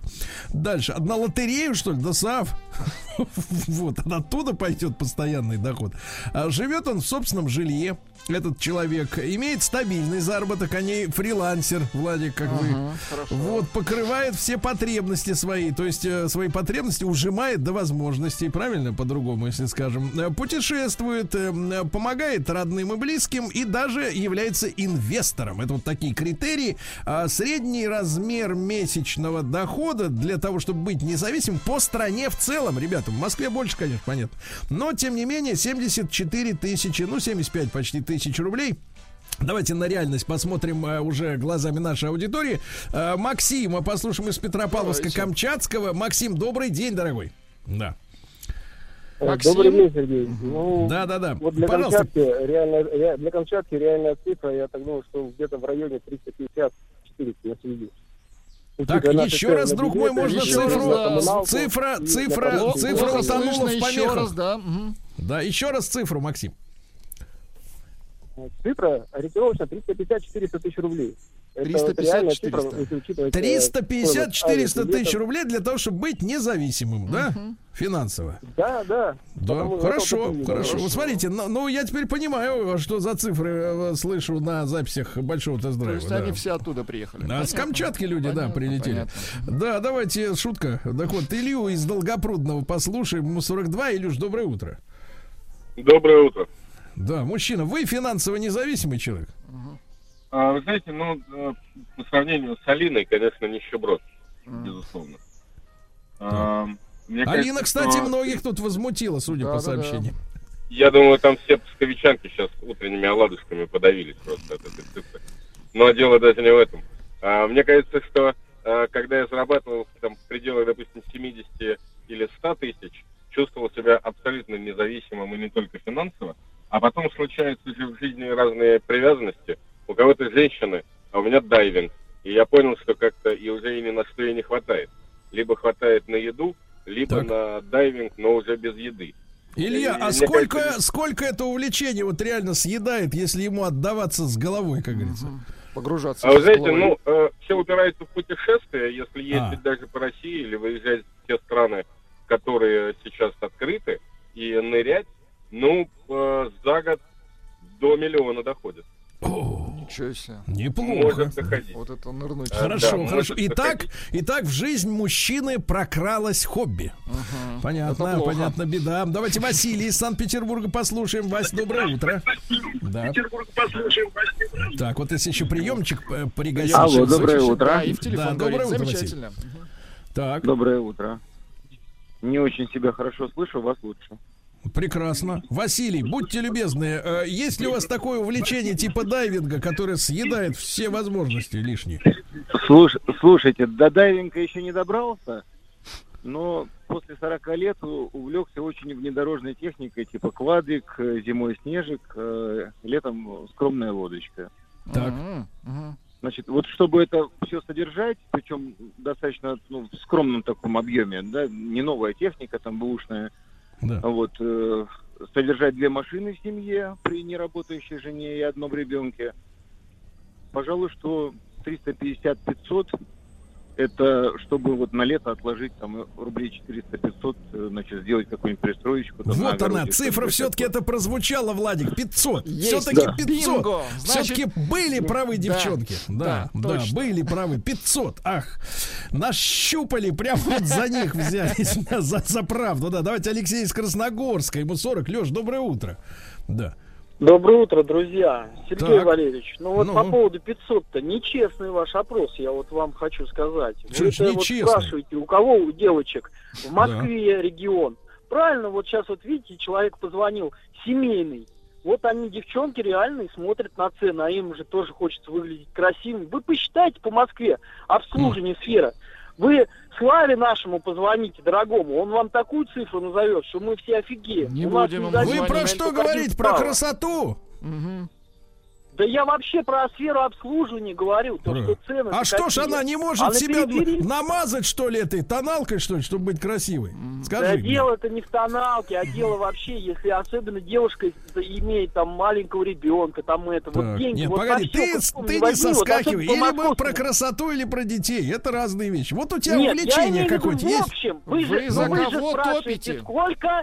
Так, Нет, вы, вот. я топлю за то, что вы спросили, сколько Хорошо. нужно Так. денег, э, сколько Чтоб нужно денег. Она независимым стать, посчитала, да. Ну, да. Да, чтобы независимым. Она посчитала, мой муж должен зарабатывать 500, а в Так. эти 500 входит это и на нее, и на ребенка, и на все. Понимаете? Понимаю, в чем что умная попалась нам, да. Ну хорошо, а для тебя-то реальная цифра какая? Ну, Ну, Леша. для меня вот где-то, у меня сейчас ребенок будет поступать, я вот прикинул, если бы я со своими кредитами расплатился, да, потому что я не считаю себя незави... этот, финансово независимым, я, не, как говорится, нищеброд еще. Вот, поэтому цифра такая, ну, где-то ближе к... Вот Сколько? на самом интересном, что Сколько? Ну, тоже, Леша? тоже ближе к 500. Ну, Тоже к 500. 500. Тоже Ближе к 500. пи- Вот смотри, 500, так, Ай-яй-яй. 500, еще один, второй 500. Давайте для, Про- для троицу Господь любит. да. Давайте Александра из Москвы. Саша, доброе утро. У тебя 500? Доброе утро. Нет, не 500. Сколько? Ясно это. Ну, с учетом того, что я работаю на двух работах, жена не работает, а ребенок Так. а, 120, 120 у меня официальный. И Да. Жена себе не отказывает ни в маникюрах, ни... Да. извиняюсь, Да, дорогой ты всякие. мой, ну наконец-то хоть на позитивной ноте 120, а то по- по- вот ты понимаешь, понеслась вот это 500 до 500 Повы- заладили, да? повылезали, как вы их. Давайте-ка спасибо, спасибо, Леша, за то, что ты есть. Э, Саша, Саша, а Леша, Леша на вид ставим, да. Давайте-ка цифры, Владик, какие у А, нас? э, цифры следующие. Только 33% наших слушателей считают себя полностью финансово независимыми. Ну, ты 33. понимаешь, квадры, как валанг, это дорого. А 66% им нужно 500.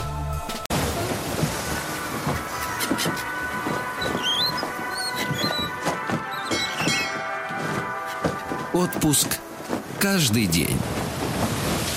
Друзья мои, э, наш проект продолжается отпуск э, каждый день. Мы все задумываемся о, ту, о том, куда бы, так сказать, выбраться, да, Э, куда бы еще поехать, где, может быть, не были.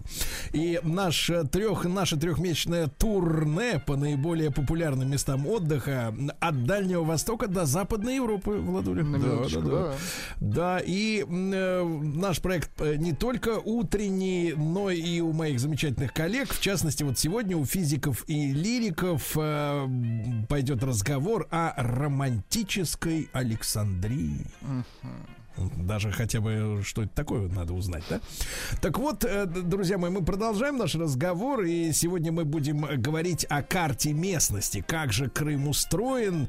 Э, Я рад э, приветствовать э, на связи с нашей студией Сергея Пищулова, э, географа и путешественника, который посетил 75 регионов России, кандидата географических наук, члена Русского географического общества, руководителя команды путешественников по России, которая называется «Градусы открытий». Это не те градусы, Владик, э, с которыми оперируете обычно вы. Э, Сергей, доброе утро. Доброе утро. Очень рада, что вы на, откликнулись на нашу просьбу с нами, да, поговорить. Э, э, Сереж, ну вот, э, в принципе-то мы как бы вроде понимаем, что такое Крым. Есть побережье, да, есть внутренняя часть полуострова. А вы, как путешественник, вот на что обратили внимание, что вас особенно заинтересовало? Вот что-то необычное, хотя вы много что повидали. Ну, меня в первую очередь, конечно, впечатлила э, прибрежная часть. Вообще Крым можно поделить на три таких природных зоны. Основная часть, э, которая занимает э, самую большую площадь, это континентальная степная. Э, это э, горная часть, э, которая идет э, приблизительно от э, Балаклавы и заканчивается Судаком и Коктебелем, э, то есть это вот с запада на восток, э, ну и, соответственно, э, прибрежная маленькая часть, но куда ездит э, основная часть туристов, э, часть, которая э, скрыта от всей остальной территории Крыма теми самыми горами, это прибрежная часть. И я, конечно, рекомендую, наверное, начать знакомство с э, полуостровом э, Крым, побывав и в горах, и вот в этой прибрежной зоне. Благо, самых разных достопримечательностей огромное-огромное количество здесь. Ну, то есть имеет смысл действительно реальный отправиться именно на машине, чтобы была мобильность, да, чтобы можно было самим добраться куда надо. Э, я, э, как большой любитель автомобильного туризма, конечно, рекомендовал бы, если вы водите, у вас есть автомобиль, отправиться туда э, именно на четырехколесном транспортном средстве. Но, в принципе, если вы не водите, то можно при помощи различных общественных видов транспорта. Кстати, в Крыму сохранился самый длинный в мире троллейбусный маршрут из Симферополя в Севастополь он идет по очень э, живописной местности, э, можно, в принципе, по э, вот этой прибрежной территории перемещаться на автобусах, на маршрутках. Там достаточно неплохо все это развито. А, Сергей, а вот среди именно прибрежных городков, поселков, вам какой вот лег на душу больше всего? Ну, наверное, мое самое любимое место это Алушта. Э, потому что э, от нее, э, во-первых, находится большое количество разнообразных достопримечательностей, природных и культурных. Это очень такая хорошая точка базирования, из которой можно совершать радиальные маршруты, потому что все-таки Севастополь, он уже на западной границе гор, да, там в самом городе гор нет, а, ну а Лушта, она еще примечательна тем, что это одно из лучших мест э, в плане воздуха э, крымского, потому что э, там есть э, небольшие понижения в горах, перевалы, и очень хорошая циркуляция воздуха происходит. И э, издавна Алушта э, считается одним из таких э, крупнейших центров э, лечения, там большое количество санаторий еще советских времен, э, соли лечебницы и эм, город и вот вся эта долина, она окружена потрясающими горами по своей красоте. Ну, про горы это, наверное, отдельно, да? Чуть да, да, да, конечно. Сергей, но вот э, в, нашей, в нашем проекте «Отдых каждый э, день» не первый раз э, звучит тема воздуха крымского, да, волшебного. Там звучат такие слова, как фитонциды. Вот. А вот если не, не, не по-научному, да, и не по, как говорится, по, по книге говорить, ну вот, а ощущения у вас от этого воздуха, вот человеческие, какие? Вы с чем-то можете это сравнить? Вы много где бывали? Или это совершенно э, несравнимое ни с чем э, вот удовольствие? Ну, вы знаете, действительно, воздух э, не похож ни на какие другие сочетания и вот этих вот запахов йодированной соли, да, которая у нас в море находится, и сочетание запахов уникальной растительности. Дело в том, что в Крыму у нас Э, произрастает особый вид э, можжевельника, что добавляет, ну, э, вы знаете, он очень пахучий. Да. Есть сосны, буки, тисы, и вот это все э, создает в сочетании с запахом моря уникальное такое восприятие, и я рекомендую однозначно там побывать, вдохнуть этот воздух и испытать невиданное удовольствие и наслаждение. А, Сергей, не знаю, занимаетесь ли вы дайвингом? У нас сегодня в эфире такая тема уже звучала, да, достаточно а, такое пленительное, одновременно дорогое удовольствие. А есть ли в Крыму для этого условия? Э, сам я небольшой любитель дайвинга, но э, что касается Крыма, однозначно могу посоветовать э, западную часть. Это практически да не практически, это самая западная точка полуострова Крым, и там есть несколько мест. Ну, во-первых, это Тарханкут, наверное, про Тарханкут практически каждый слышал, такое достаточно известное название. Э, здесь, например, снимали картину «Пираты 20 века» и «Человек-амфибия», так что, думаю, многие видели эти э, виды и, и пейзажи. Э, рядом же находится урочище Джангули и Атлеш – и это все, если на карте смотреть, находится рядом с Оленевкой. Собственно, Оленевка еще одно место, где тоже можно заниматься дайвингом, и это плюс самая западная точка полуострова. Э, если немножко в другую сторону пойти, то для новичков очень хорошее место рядом с Севастополем, знаменитая Голубая бухта.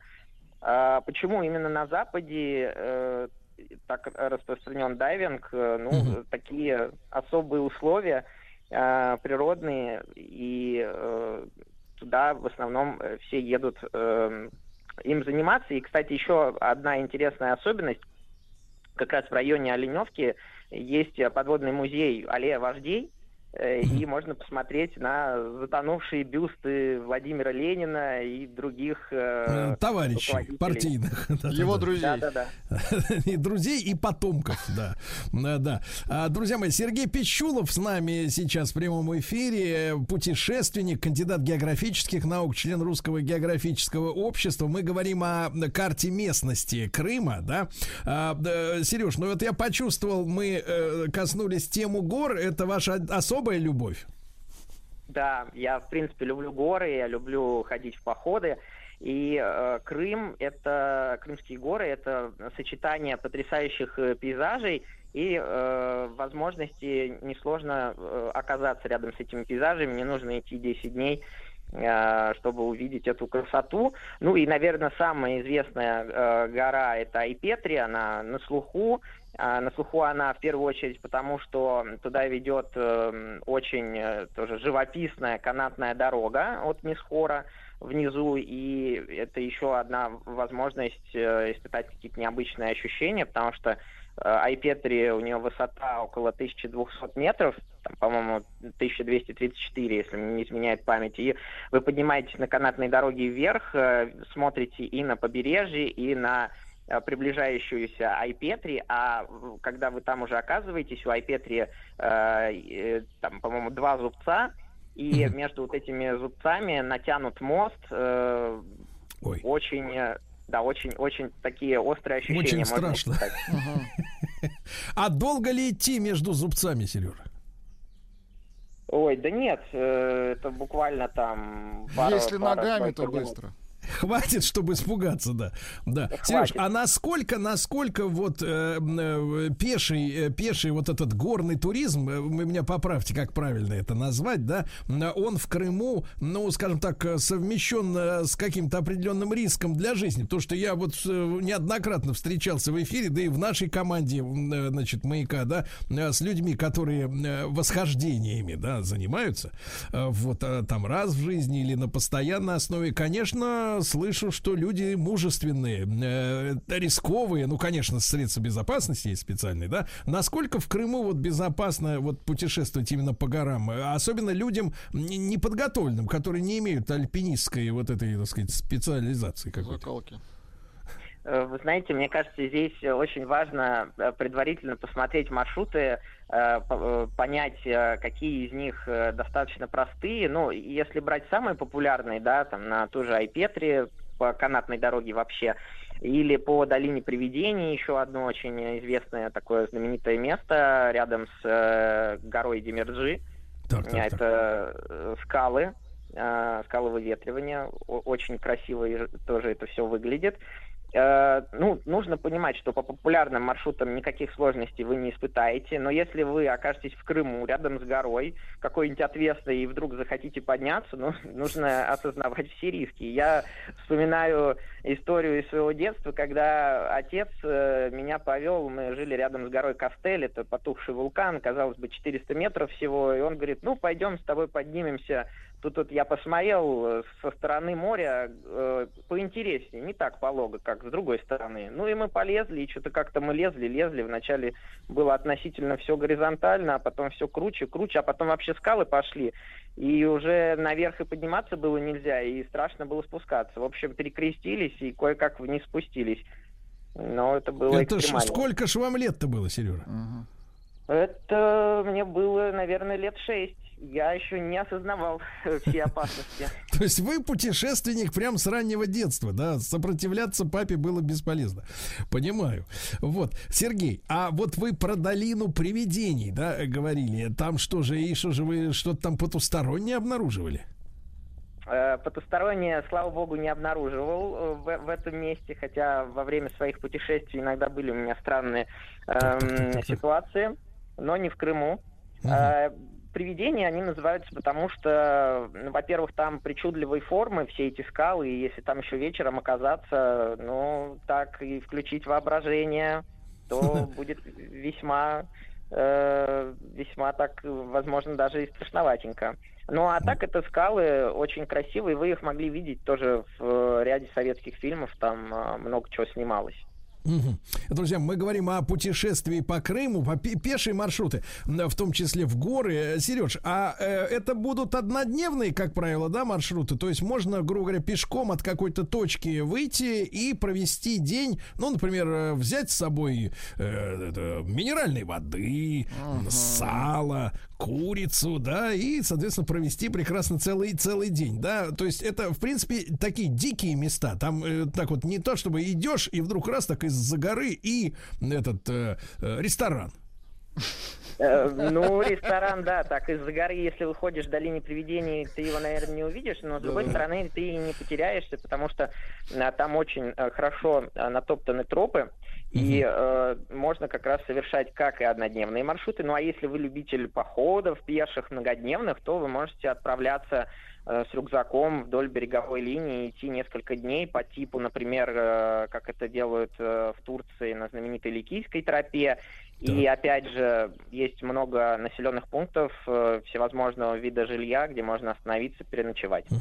Сереж, а вот э, э, я э, вспоминаю свое детство, да, и у меня были замечательные родственники, которые там с 80-килограммовыми э, рюкзаками действительно ходили в походы с ружьем, с собакой, но это немножко другая охота такая была, многодневная, да.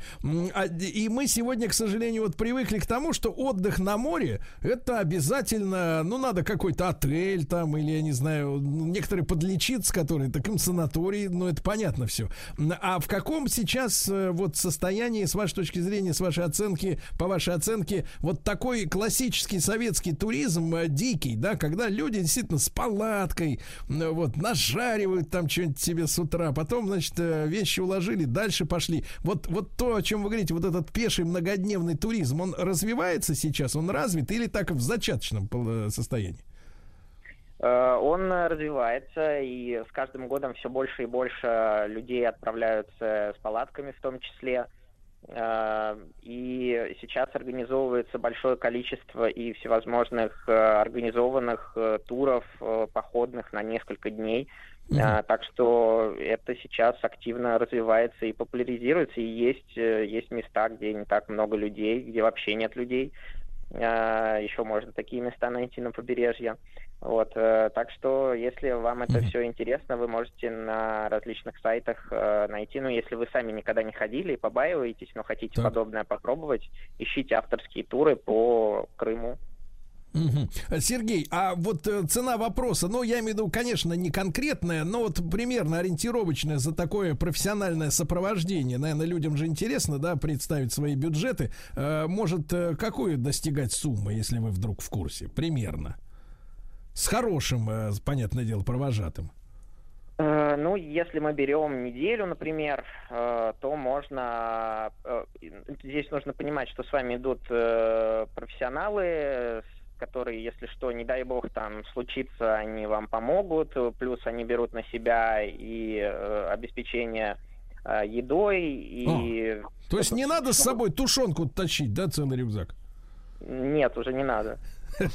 Так, так, так. То есть, то есть а, твоя задача нести палатку свою, да, и какие-то личные, личные вещи, да, в принципе, в таком походе. А они уже э, такими шаттлами, как бы, да, челноками к, к, к очередной стоянке, да, на ночь уже подтаскивают э, пропитание. Правильно я понимаю? Ну, да, и такое тоже бывает. Нет, на самом деле бывает, когда и ты сам тащишь, в общем, все по-разному бывает. Да. Э, опять же, индивидуально надо смотреть. э, И тем не менее. Сереж, а если это профессионалы, то, ну, примерно вот за недельный такой отдых сколько может э, могут попросить человек? Примерно, чтобы представлять просто размер. Ну, примерно, наверное, 20-30 тысяч. О, ну, фу, отлегло. Так, Сереж, и вопрос такой. Я вот очень люблю ночевать в палатке, но боюсь тарантулов. Но без Вот. одежды. Мгм. Э, Тарантулов, да, потому что боюсь все время вот фобия такая заползет, И потом никаким скальпелем его уже не, оттуда не выскребешь. Да, вот как э, со, там со змеями в Крыму. Змеи всякие, жуки, вот эти вот скалопендры, которые могут залезать в человека. Вот э, что там, какая обстановка? Все есть, все есть, Очень поэтому хорошо, очень хорошо. И все заползает. все заползает, да, поэтому надо, конечно, обязательно закрывать палатку, э, не забывать замок. э, это делать, да. Вот, а если вы не хотите этого всего, тогда нужно езжать на север, там э, ничего нет. Ну, на Ну и север я имею в палатка там виду. вам не поможет. Да. Да, от холода укрыться. Да, да, да. На север. Имеется в виду в тундру. Э, Да. Сереж, ну и не могу не спросить. Вот э, вы же много где бывали, да? Вот что вам из крымской кухни особенно нравится? То, что вы, э, так сказать, лично отведывали, да, и вот у вас со- сохранились теплые воспоминания, хотя вы много где бывали. Что Э, восхитительно. Сейчас, наверное, последует такой полушуточный ответ, но первое, что мне вспомнилось, это пахлава на э, пляжах. Э, я скажу так, что такой вкусной пахлавы я нигде не ел. И вот сколько бы я там ни оказывался, всегда вот эти вот люди, которые пахлава, пахлава, берем. Э, Я пробовал, мне это очень э, всегда нравилось. Ну а так, конечно, шашлыки э, самые разные, ну и рыба, что-то такое Раки. более детальное, конкретное не подскажу, но в целом все очень вкусно всегда. Ну да, я поддержу еще, что вот действительно несколько было у меня тоже путешествий. Я скажу так, э, замечательная крымско-татарская кухня, ребята. Замечательная просто вот эти все истории, да, с восточным таким э, ароматом и бараниной, и все остальные дела там умеют хорошо готовить. О, даже в самом простеньком придорожном кафе э, вот накормят до отвала. Это было действительно замечательно. Э, Сергей, ну очень приятно с вами было пообщаться и спасибо огромное за э, сведения, за тарантулов отдельное спасибо. Сергей Пищулов, географ, путешественник, э, кандидат географических наук и член Русского географического общества, рассказывал нам о том, как э, примерно устроен Крым.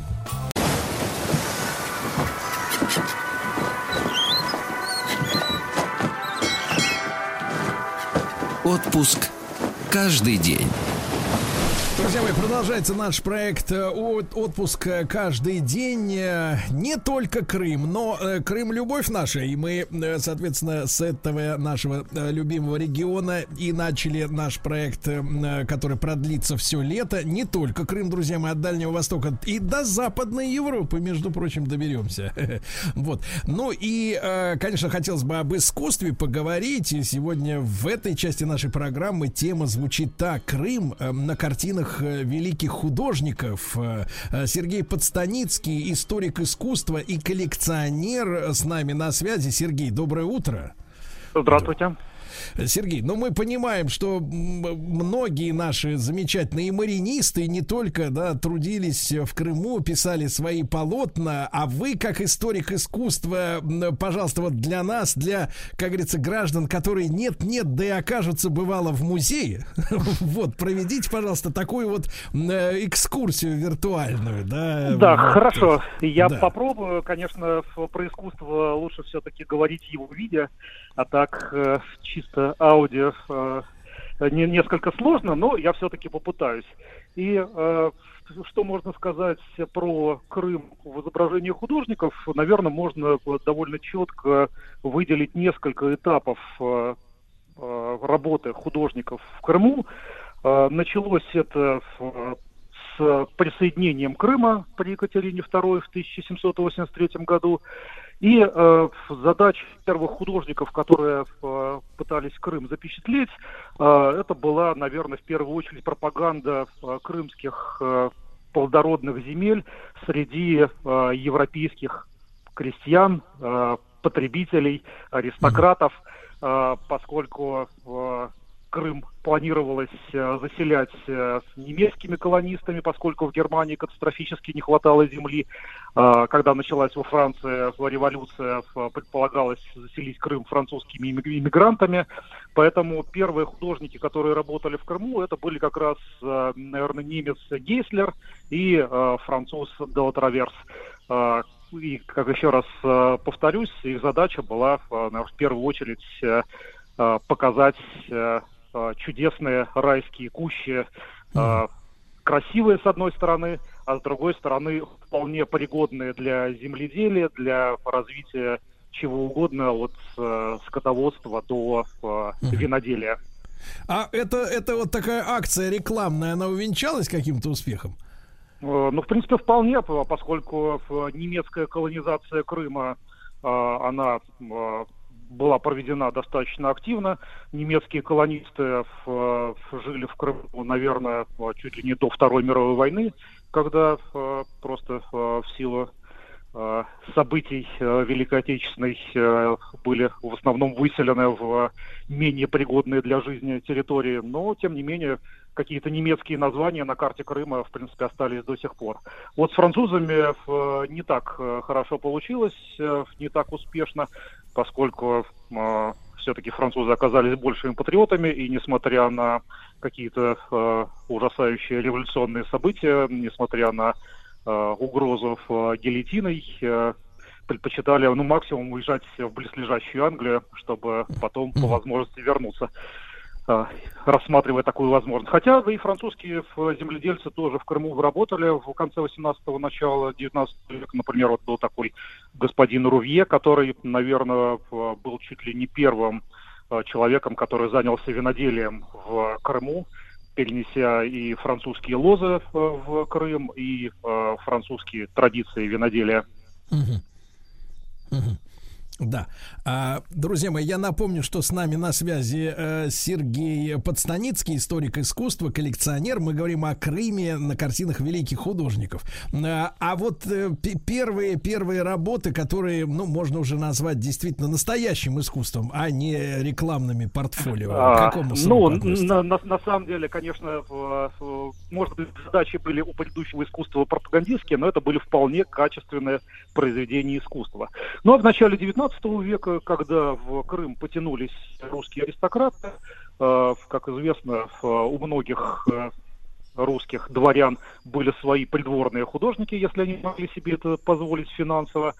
И, соответственно, например, у наместника в, русского в Новороссии, в Крыму, князя Михаила Семеновича Воронцова, был придворный художник Карло Бассоли, итальянец, э, который э, всюду за э, своим покровителем ездил и э, как раз изображал всевозможные пейзажи Крыма. И, наверное, благодаря ему мы можем э, видеть совершенно уникальные какие-то, например, э, деревянные дворцы начала XIX века, которые на данный момент не сохранились. И в Крым времен Пушкина и Николая Первого мы, наверное, можем во многом представить в достаточно полно именно благодаря этому Карло Бассоле.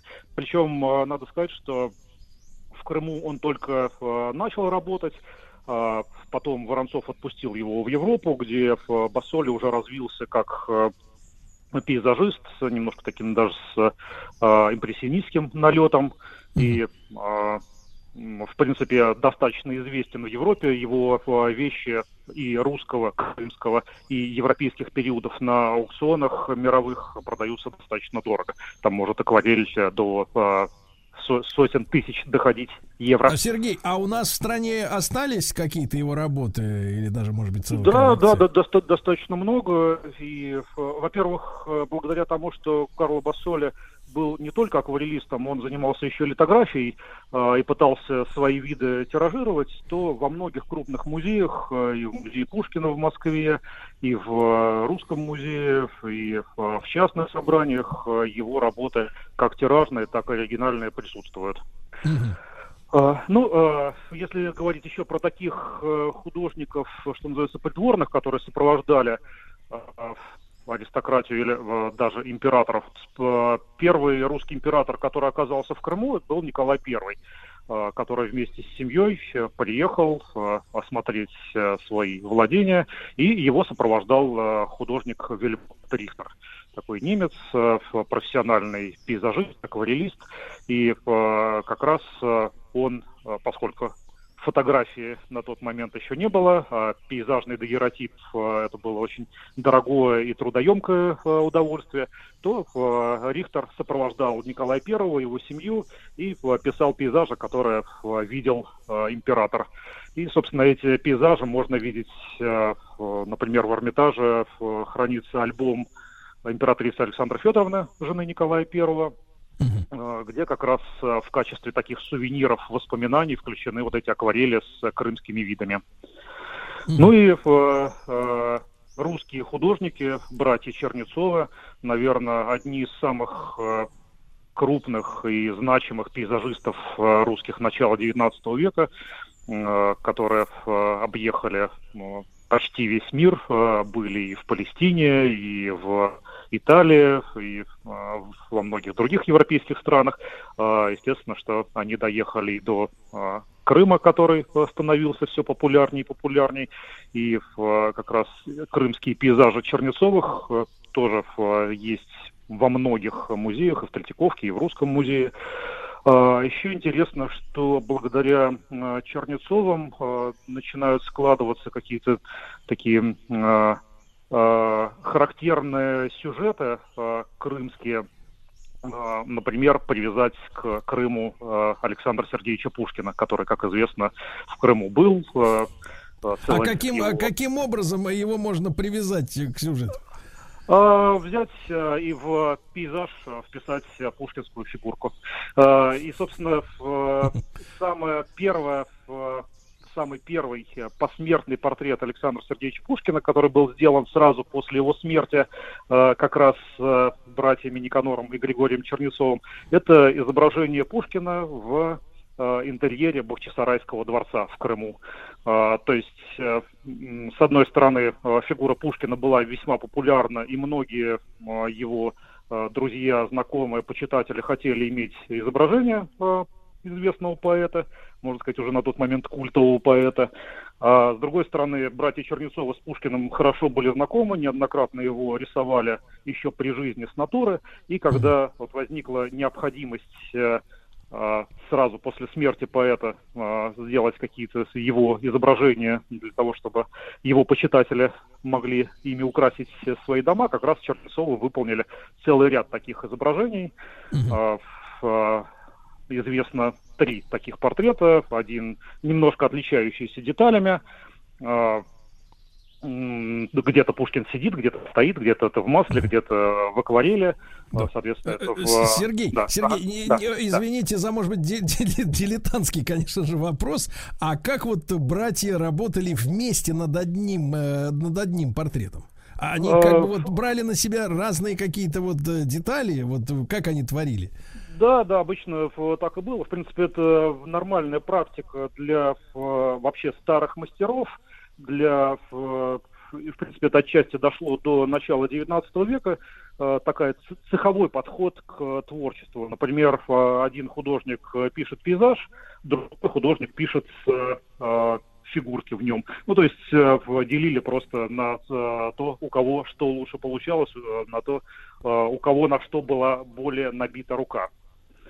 И, в принципе, даже отчасти это э, дошло и до начала 20 века. Известная картина, где, например, э, пейзажист Юлий Клевер э, писал пейзаж с лесом, а какой-нибудь баталист типа Ивана Владимирова или художника Попова вписывали в него скачущих кавалергардов, бегущих солдатиков. Получалась такая э, совместная работа э, нескольких крупных Как художников. сейчас, э, да, как сейчас э, блогеры говорят, коллаба получалась. Ну, очень Да, да, интересно. да, совершенно верно. Друзья мои, э, с нами Сергей Подстаницкий, историк искусства, коллекционер. Мы сегодня говорим о Крыме на картинах э, великих художников в рамках нашего проекта «Отпуск каждый день».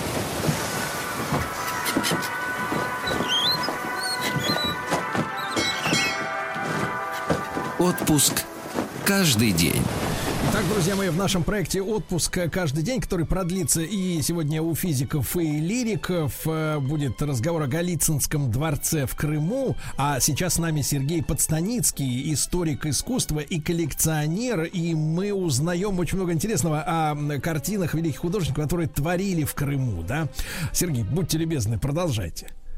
Да, ну вот, кстати говоря, если вернуться к пушкинской теме в искусстве, то э, ее таким продолжателем стал как раз Иван Константинович Ивазовский, наверное, в- самый знаменитый русский художник, который творил в Крыму, и, наверное, в любого человека который что-нибудь про искусство слышал, спроси, кто из русских художников знаменит с крымскими пейзажами, наверное, все вспомнят именно Айвазовского в первую очередь.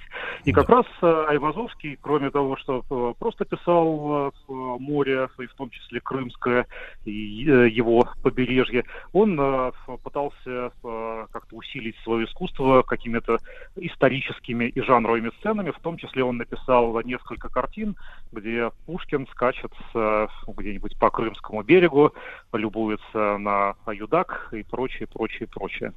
А, и вообще, во второй половине 19 века в Крым э, становится крайне популярен уже не только в аристократии, но и у самых разных э, социальных слоев, э, особенно среди пе- петербуржцев, которые, спасаясь от своего сырого климата, начинают покупать дачи или арендовать дачи на Крымском побережье. Э, Огромное количество людей, которые э, заболевали в Петербурге чехоткой, и, соответственно, по этой грустной причине э, пытались переселиться в Крым, поскольку Крым считался, воздух Крыма считался целительным для больных туберкулезом. И вот, например, художник Федор Васильев, замечательный, приезжал в Крым, чтобы подлечиться от туберкулеза, но, кстати говоря, ему это не очень помогло. А, В начале 20 века э, уже э, Крым становится популярным курортным местом, строится огромное количество вилл, дач, и в том числе эти виллы занимают и художники. Константин Коровин, замечательный наш пейзажист, которого иногда относят к русскому импрессионизму. У него была чудесная вилла в Гурзуфе, и значительная часть его работ как раз посвящена изображению именно крымских пейзажей.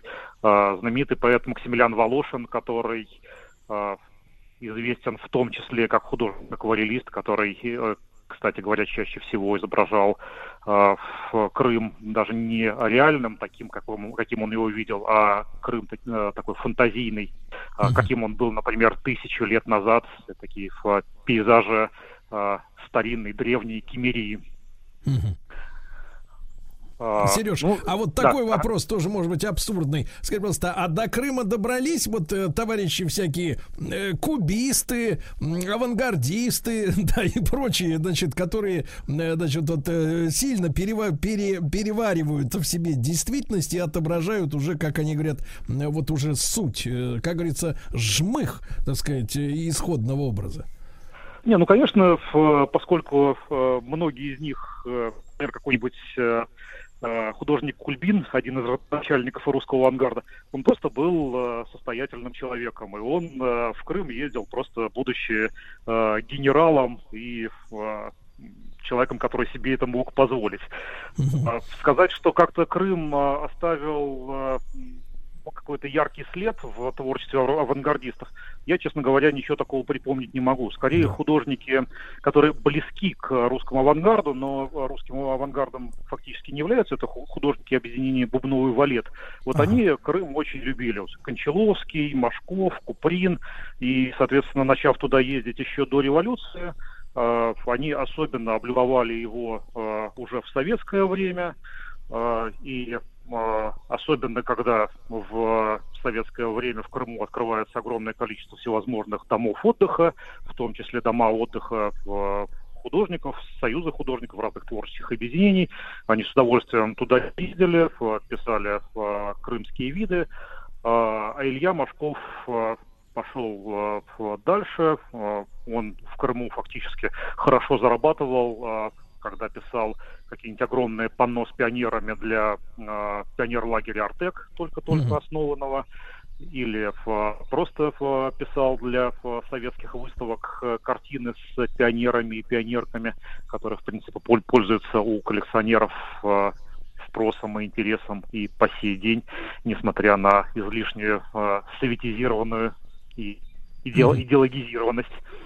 Да. Сергей, короткий, может быть, вопрос. А вот живопись последних там, ну, половины века, она чем-то примечательно связанная с Крымом? Или пока мы тоже вот так вот затишье переживаем все еще?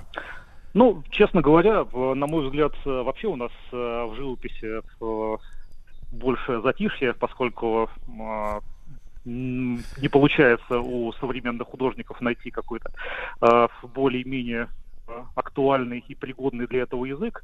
То есть э, часть художников оперирует языком художественным еще 19-го, начала 20 века, э, реализмом или импрессионизмом. Другая часть ушла в актуальное искусство и, соответственно, э, при помощи каких-нибудь инсталляций э, Ну крымский да, да. пейзаж э, тяжело изобразить. Ну хорошо, да, это прекрасный ответ. Итак, друзья мои, пока что затишье. Ждем, возможно, возрождения художественной мысли будущего. Сергей Подстаницкий, э, историк искусства, коллекционер. Сергею огромное спасибо за э, такую динамичную, краткую, но очень емкую экскурсию. Большое спасибо.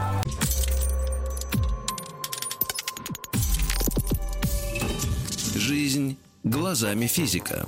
Друзья мои, сегодня в нашем проекте «Жи- «Жизнь глазами физика». Ну, я уверен, вы не, не, не захотите переключиться, если услышите тему нашего сегодняшнего разговора, которая звучит так. Кофе, пиво и сверхкритические флюиды. Нет, нет, не те флюиды, которые витают в воздухе, когда мужик, извините, мужчина женихается к девушке. Да, нет, это другие совершенно флюиды. А, Мы сейчас с вами разберемся. Федор Сенатов, э, директор научно-образовательного центра биомедицинской инженерии, э, научно-технологического центра МИСИС, э, ВУЗ и целое, целое такое научное предприятие, которое, с которым мы давно дружим, кандидат физико-математических наук. Федор, доброе утро. Доброе утро. Федор, вы понимаете, что мы, в общем-то, под впечатлением от уже одного этого слова сверхкритические флюиды, тем более, что связь их с пивом, кофе, э, вот э, для нас это абсолютно не очевидно. Мы требуем разъяснения мгновенно. Ну, вначале нужно начать с такой истории, немножечко вдаль, в 19 век, от- откуда вообще все про это стали знать из любопытных экспериментов. А все началось в 1822 году, когда француз э, Каньяр де Латур взял спирт, ну, вообще все э, хорошие открытия начинаются с того, что ученый берет спирт. Э, И он, в общем, взял спирт, э, взял оружейный ствол, как говорят. Ну, это была некая такая длинная трубка металлическая. Э, Так. Залил туда спирт, запаял и кинул еще туда внутрь эм, камешек. Э, И стал греть и слушать, как э, стучит камешек внутри этой трубки. Он тряс ее над, над горелкой и слушал, как трясется. Э, Он, кстати, потом э, еще изобрел сирену, но это уже другая история.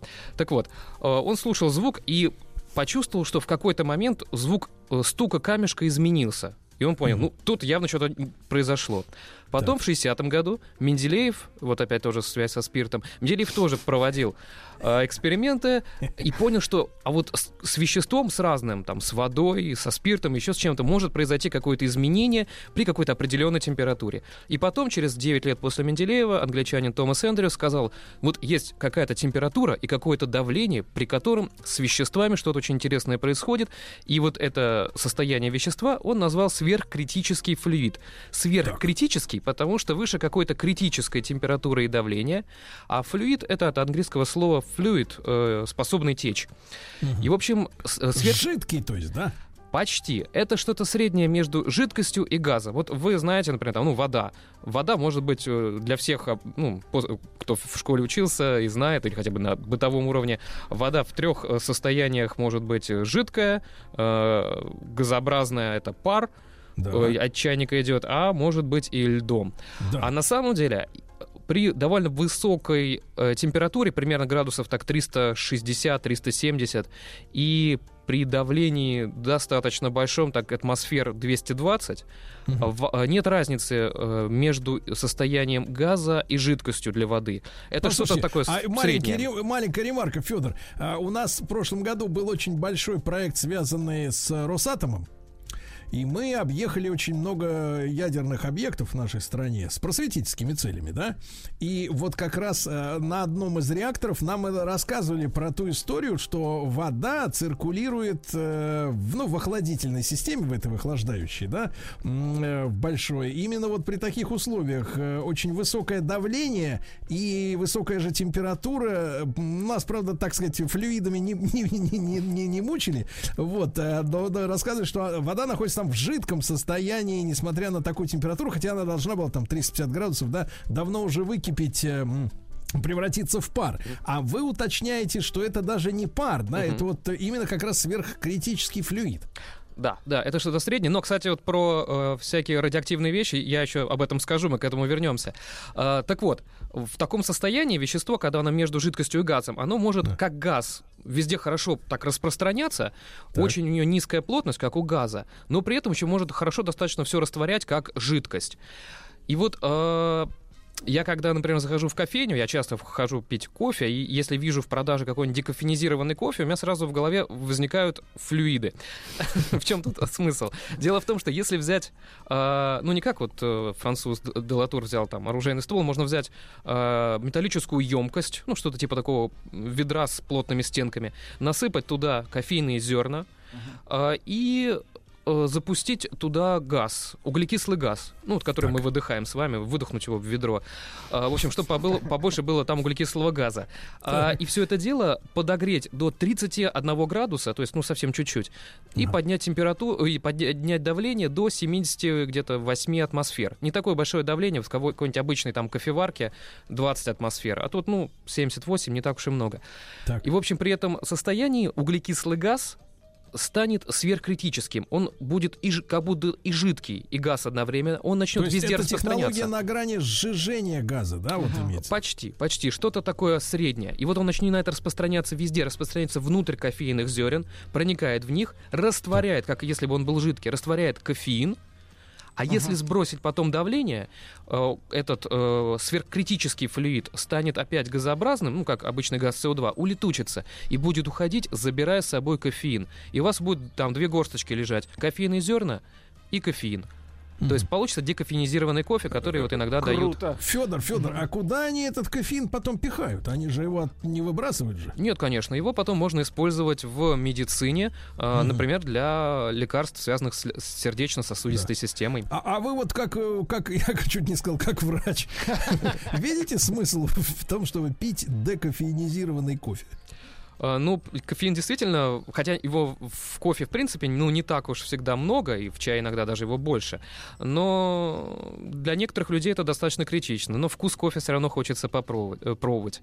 Э, Для них, да, такой Ну, кофе как вполне нормально. пиво, примерно. Ну, то То же есть это типа на самом деле такая вот э, спекуляция, по большому счету. сухая Ну, в, вода. широком, в широком смысле спекуляция для тех, кто якобы там за, затопит за зожевский образ, ну, ж- здоровый образ жизни, да, я так понимаю. Ну, как вы сказали, я все-таки не медик, поэтому Ну, понятно. я Ну, не буду сам спекулировать на этом. А вот что касается пивка, пивко-то Вот. тоже. А абсолютно все равно, что можно, что можно забирать из э, веществ. Можно вот кофеин забирать, а можно, например, из хмеля забирать хмель.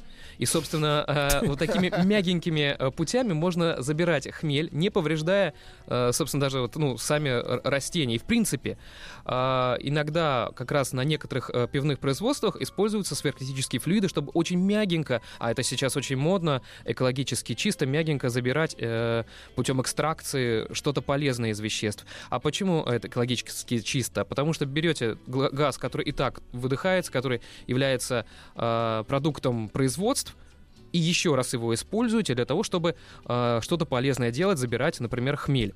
И потом его А использовать. зачем надо из пива забирать хмель? Нет, не из пива, из э, э, растений. Так, а То есть зачем? при производстве. Ну, чтобы его добавлять, чтобы... э, ну как, пиво, хмель, солод, вода. э, для вкусовых качеств.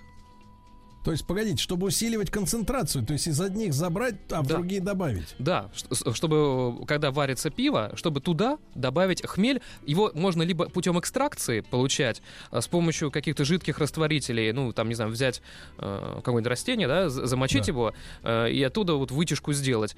Но Ну при да. этом э, при использовании каких-то химических веществ э, может повреждаться продукт, который вы хотите оттуда забрать, например, тот же самый хмель.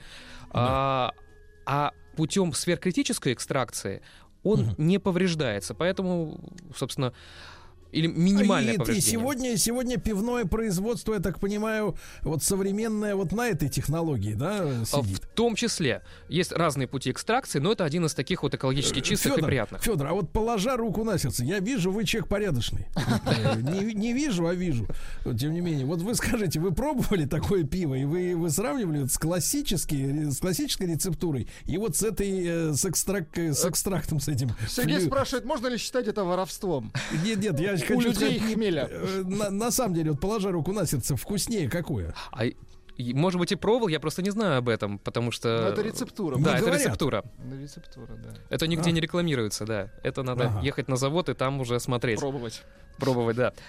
А, в общем, таким образом можно получать экстракцию с чего угодно, и сейчас вот популярны Слушайте, всякие... а, в, эко- а, погодите, а в парфюмерии можно это использовать? Вот, вот, вот. Как раз об этом хотел сказать, что можно забирать эм, что-то полезное из каких-нибудь огурчиков и всяких, вот, делать всякие вытяжки, сейчас это очень популярно, из всяких растений делать экологическую косметику. И вот э, некоторая косметика тоже делается вот таким вот путем, когда из э, всяких э, растительных э, вещей забирается что-нибудь приятное, хорошее, нужное для кожи и так далее, и делается крем.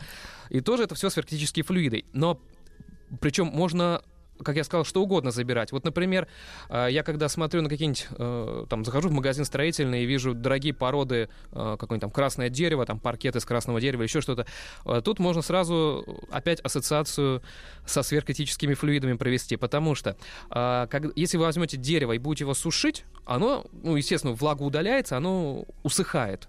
Вот поэтому ну, сушеный такой паркет, он может при долгой сушке его повести. А, Почему? Потому что когда влага уходит, есть поверхностное натяжение, капелька а, уменьшается, усыхает, испаряется и сж- сжимается вот это пространство пор, в котором она находится. Ну, дерево, оно пористое.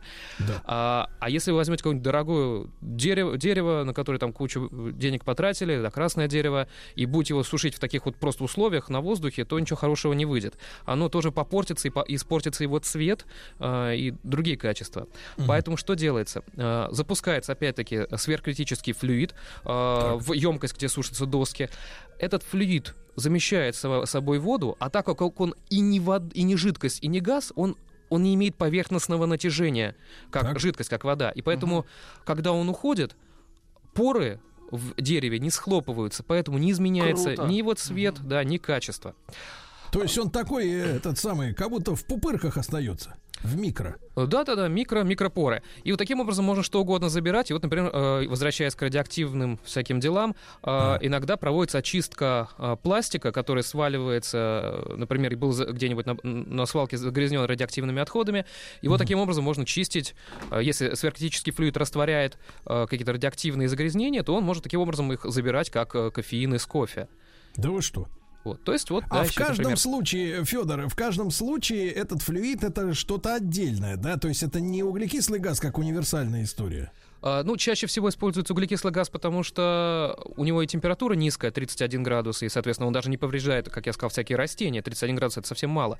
А, И по- поэтому не нужны какие-то еще большие серьезные установки, а, потому что давление небольшое, 78 атмосфер. А вот если вы воду хотите использовать, а тоже это такой универсальный растворитель, а, то это уже, как я сказал, 350 градусов, Ну да, 220 атмосфер, это Хмель не опасно. выдержит. Это уже, да. Федор, а вопрос такой, а вот смотрите, мы там пропесочили, как говорится, этим флюидом углекислого смысле. газа, пропесочили, а потом вот что с этим газом происходит? Ну, он как газ, его можно еще раз использовать, либо, Нет, ну он- вот, пожалуйста, в трубу. Ну просто, вот, ну, а его становится, он расходуется при этих манипуляциях, то есть его становится меньше. Например, мы э, тонну газа загнали, а все вытащили из пива там или из этого, из, из кофе, все, что надо. На, на выходе будет столько же и- или потратится что-нибудь? Ну, у нас не может быть, в принципе, совсем нулевого отходного производства. Это, на самом деле, нулевой отход — это миф. А, Да. поэтому хоть чуть-чуть, но ск- сколько это будет, но все равно он может еще раз использоваться, этот газ. То есть его не Снова надо и сразу... снова. Снова и снова... э, Да, все верно. Да. Как газ. Федор, а насколько эти, эти установки, они дорогие? Ну, то есть, вот, например, если нам от, от- из, из паркета надо что-то Ну, вытаскивать. Для дома, для семьи, если вот... Ну, так вот, да, встал утром, вытащил, пошел дальше спать. А, ну, если с углекислым газом, ну вот вам надо купить баллон углекислого газа и хорошо запаянное ведро. Но на самом деле такие уст- установки, если лабораторные, это там, ну, пару сотен тысяч стоит. Ну, то есть, в принципе, это не, не что-то запредельное, да, по большому счету, технология. Ну да, зависит от того, что вы хотите туда загонять. Если углекислый газ, да, это не очень. А Мгм. остальное это может и миллионы стоить. Да, да, да, да, да. Федор, а вот э, будущее у этой технологии вы как-нибудь видите? Или, или, так сказать, все уже э, моменты, которые нужны, были освоены? Э, На самом деле будущего очень много, а, потому что можно ведь не только что-то забирать с помощью Так. флюидов, но и наоборот с, помощью них что-то вгонять. Вот, например, ну из такого бытового... а, В долги вгонять. Например, вакцину. Вакцину. А, ну, кстати, вот, да, давайте поговорим, но не про, про вакцины, про антибактериальные всякие вещества. Вот э, когда проводятся хирургические операции, есть такой, ну, большой проблем, большая проблема, что а, достаточно большой процент, ну, там, до 10% хирургических операций, когда вот э, есть открытая рана, а, они могут осложняться присоединением инфекций. А, ну, как с этим бороться? Ну, понятно, можно колоть антибиотики, можно пить антибиотики, но когда пьете, это влияет и на а, пищеварительную систему. А, Если много колоть, то это тоже не очень хорошо. А вот если, например, ставится имплантат, и тоже есть какая-то контаминация, если э, присоединилась инфекция, а, то это может затруднять, например, ам, интеграцию этого имплантата в организм. Вот ну, мы например, представим зуб, кость, да? ну, зуб. зуб, кость, э, не знаю, что-то такое, что вот вкручивается, и вот есть соприкосновение с, кос- с костной тканью. Желательно, чтобы кость проросла внутрь этого имплантата. Если есть э, бактериальная пленка на поверхности, которая начинает там развиваться, это все плохо, это э, тормозит, э, и мо- может быть воспаление, все плохо. А если вы туда еще колите антибиотики, э, антибиотики будут э, тормозить, в принципе, рост наших э, клеток Костей. и, э, да, и ин- интеграцию сращивания Так, с так, имплантатом. так. И а что вот делать? что можно сделать? Если вы просто помажете условно антибиотиком сверху, чтобы не присоединялись на имплантат э, бактерии, то ну, опять не очень хорошо все получится, будет большая доза сразу антибиотика в ваш организм.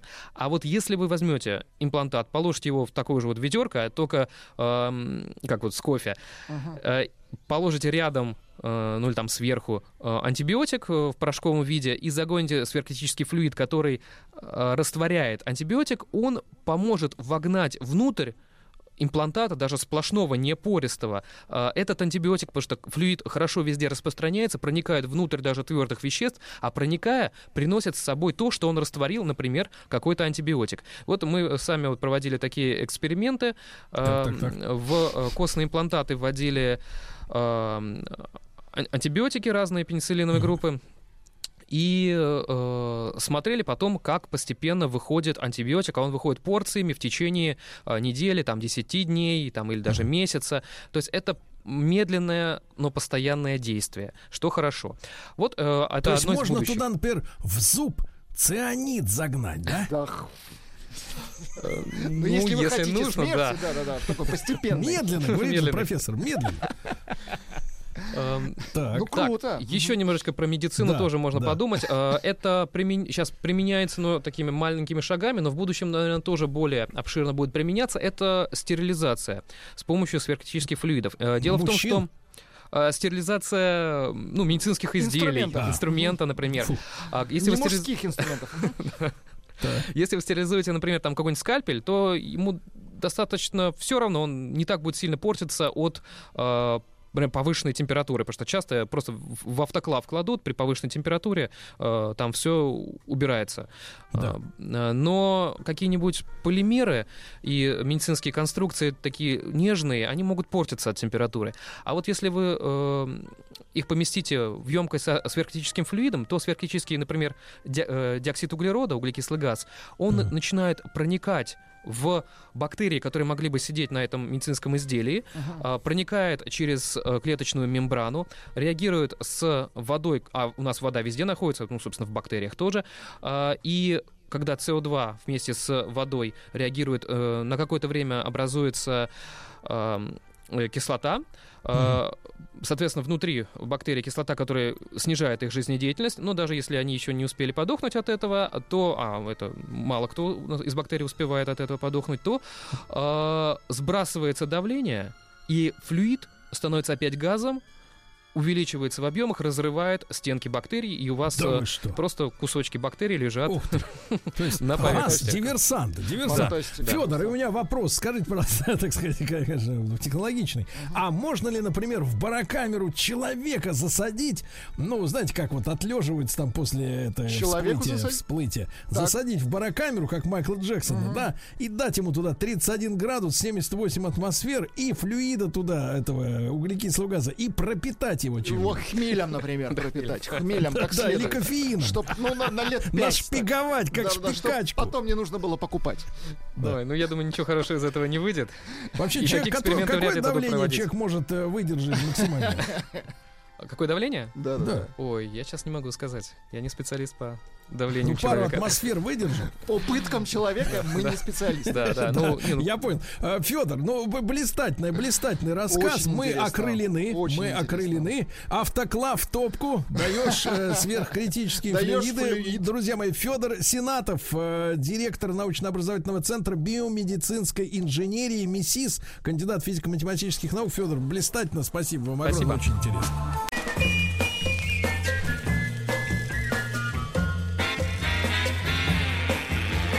Новая музыкальная программа. Ну что ж, дорогие друзья, как вы поняли и как вы помните, наш докторец, э, значит, отчалил на курорты, так сказать, Не на курорты. Северного Кавказа с дамой, с дамой. да, да. И ему, несмотря на то, что средства связи позволяют, очень м, не хотелось, э, значит, уделять нам внимание э, во время своего отпуска, поскольку доктор, он, оказывается, для меня это было сенсацией, готовится к эфиру. Вот, готовится, Это и шок. эти, и подготовка, видимо, занимает столько времени, что вот этот час в пятничном утреннем эфире э, для него, ну, равнозначен гибели всего отпуска. Поэтому, ну, мы тоже как бы любим э, во время отпуска, честно говоря, э, от- отвлечься, да, от, от, серьё- от, так сказать, привычных дел, и поэтому доктора мы прощаем, правильно? Но, тем не менее, мы продолжим препарировать нашу Аннушку. Анечка, Здравствуйте. Аннушка, э, с каждым днем вскрывается все больше. Сейчас мы знаем, что на ней висит 7-миллионный э, кредит. Да, да, да. Да. Я счастлива. А Женщина э, с детьми, с мужем, вот, с родственниками многочисленными. Да, все при не таких у нас еще редакторов А, не было. Называют полная час, чаша таких. Да, да, женщина, да, да, вот так. Ну что, начнем мы, начнем мы с Аннушки, да. Здравствуйте, значит, еще раз. Я тоже готовлюсь к эфиру, к маленькому своему эфиру, но Вы удивитесь, да. Да, и сегодня я хочу вам представить новинку. Новинку в музыке. Я уверена, что вот я не знала этого исполнителя, хотя он мега популярный, как выяснилось. У него 25 миллионов пластинок, и он снимался в главных ролях в кино. В советский период, значит, пик его популярности был в 60-х, 70-х годах. Я уверена, что тоже вы никогда его не слышали. И очень удивительно, что он не проник в советскую эстраду. Потому что, как вот Дин Константин выступал, у него как раз периодичность такая в музыке, вот, что можно напеть, главное, натанцевать. То есть он такой полукурортный, в принципе. Да, он курортный, прям совсем танец курортный. будет, танец будет только для Влада, слава богу. Вот, его, значит, зовут его Рекс Гильдо. Это немецкий актер и певец. Да. Первая буква Д. Г. Гриша, Григорий. Гриша Гильда. Да, но на самом деле, конечно, зовут его не так. Он Людвиг Франц Хирт. Не надо. Хиртрейтер. Не надо. Но потом он стал Александром. Хиртройтер, да. И потом он решил стать Александром Гильдо, а потом совсем сократил и взял себе псевдоним Рекс Гильда. Но на советскую, так сказать, популярность в нашей стране это никак не отразилось, он почему-то не проник. И вот, значит, его композиция называется «Фиеста Мексикано». Она прям очень, То есть очень... немец, немец, Немец э, фантазирует о том, как отдыхают мексиканцы. И даже не мешает вот этот немецкий непевучий голос там. Это, это песня в поддержку проекта «Отпуск». Да, да, да, да. Абсолютно. С вас перевод потом. А, хорошо. Нет, Сергей Валерьевич. Alle Freunde, sie sind hier. Feier noch einmal mit mir. Wir machen Fiesta, Fiesta Mexicana, weil ihr dann den Alltag, die Sorgen schnell vergesst. Adio, adio Mexiko. Ich komme wieder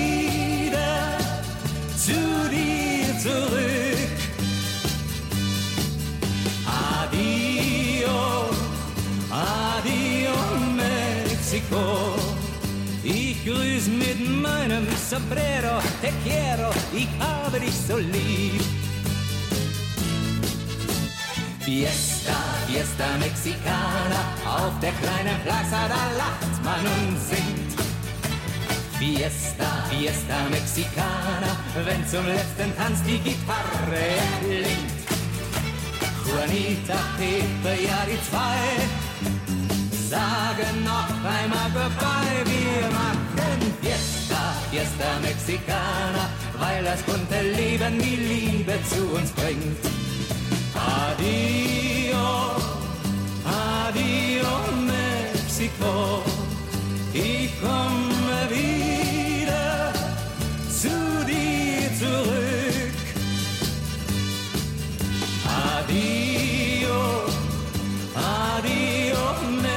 Mexiko, ich grüß mit meinem Sombrero, te quiero, ich habe dich so lieb.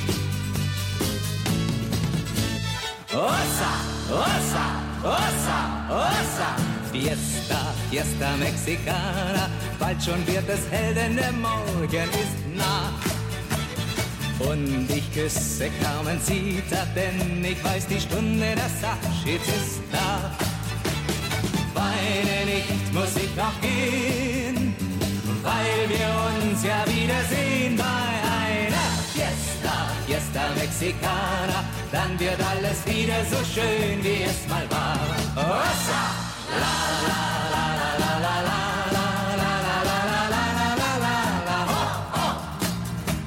Fiesta, Fiesta Mexicana, bald wird wieder alles so schön. Ja, du wirst sehen, darum bin ich bald wieder da. Osa, Osa, Osa, ho, ho.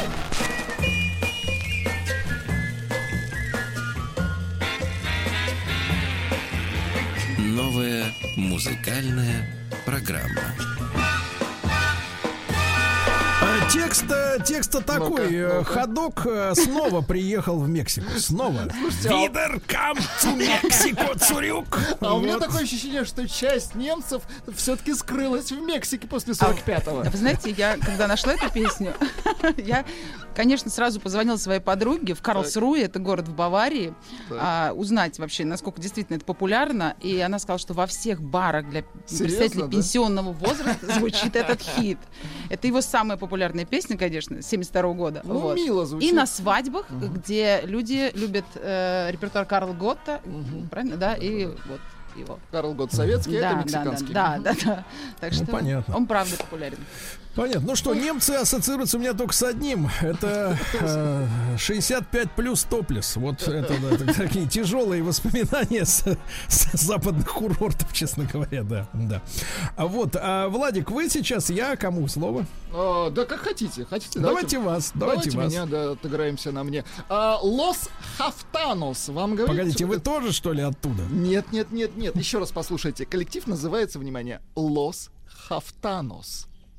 Так. Не, не узнаете никого? Подсказка. Лос Хафтанос, это сайт-проект опять группы Браво? Совершенно точно. И, э, Жени и, и Евгений из группы Браво. Вот. Так. Он собрал э, в прошлом году буквально как раз во время... э, Он же раньше русский рок пытался делать. Да, русский рок, он и продолжает им заниматься, но вот как раз в 2020-м, когда было тяжело всем, он нашел где-то кубинских музыкантов. О, Реально. И записал с ними целую пластинку. И я не мог пройти мимо. Вот э, трек оттуда, послушайте, ч- э, что давайте, получилось. давайте. Что получилось.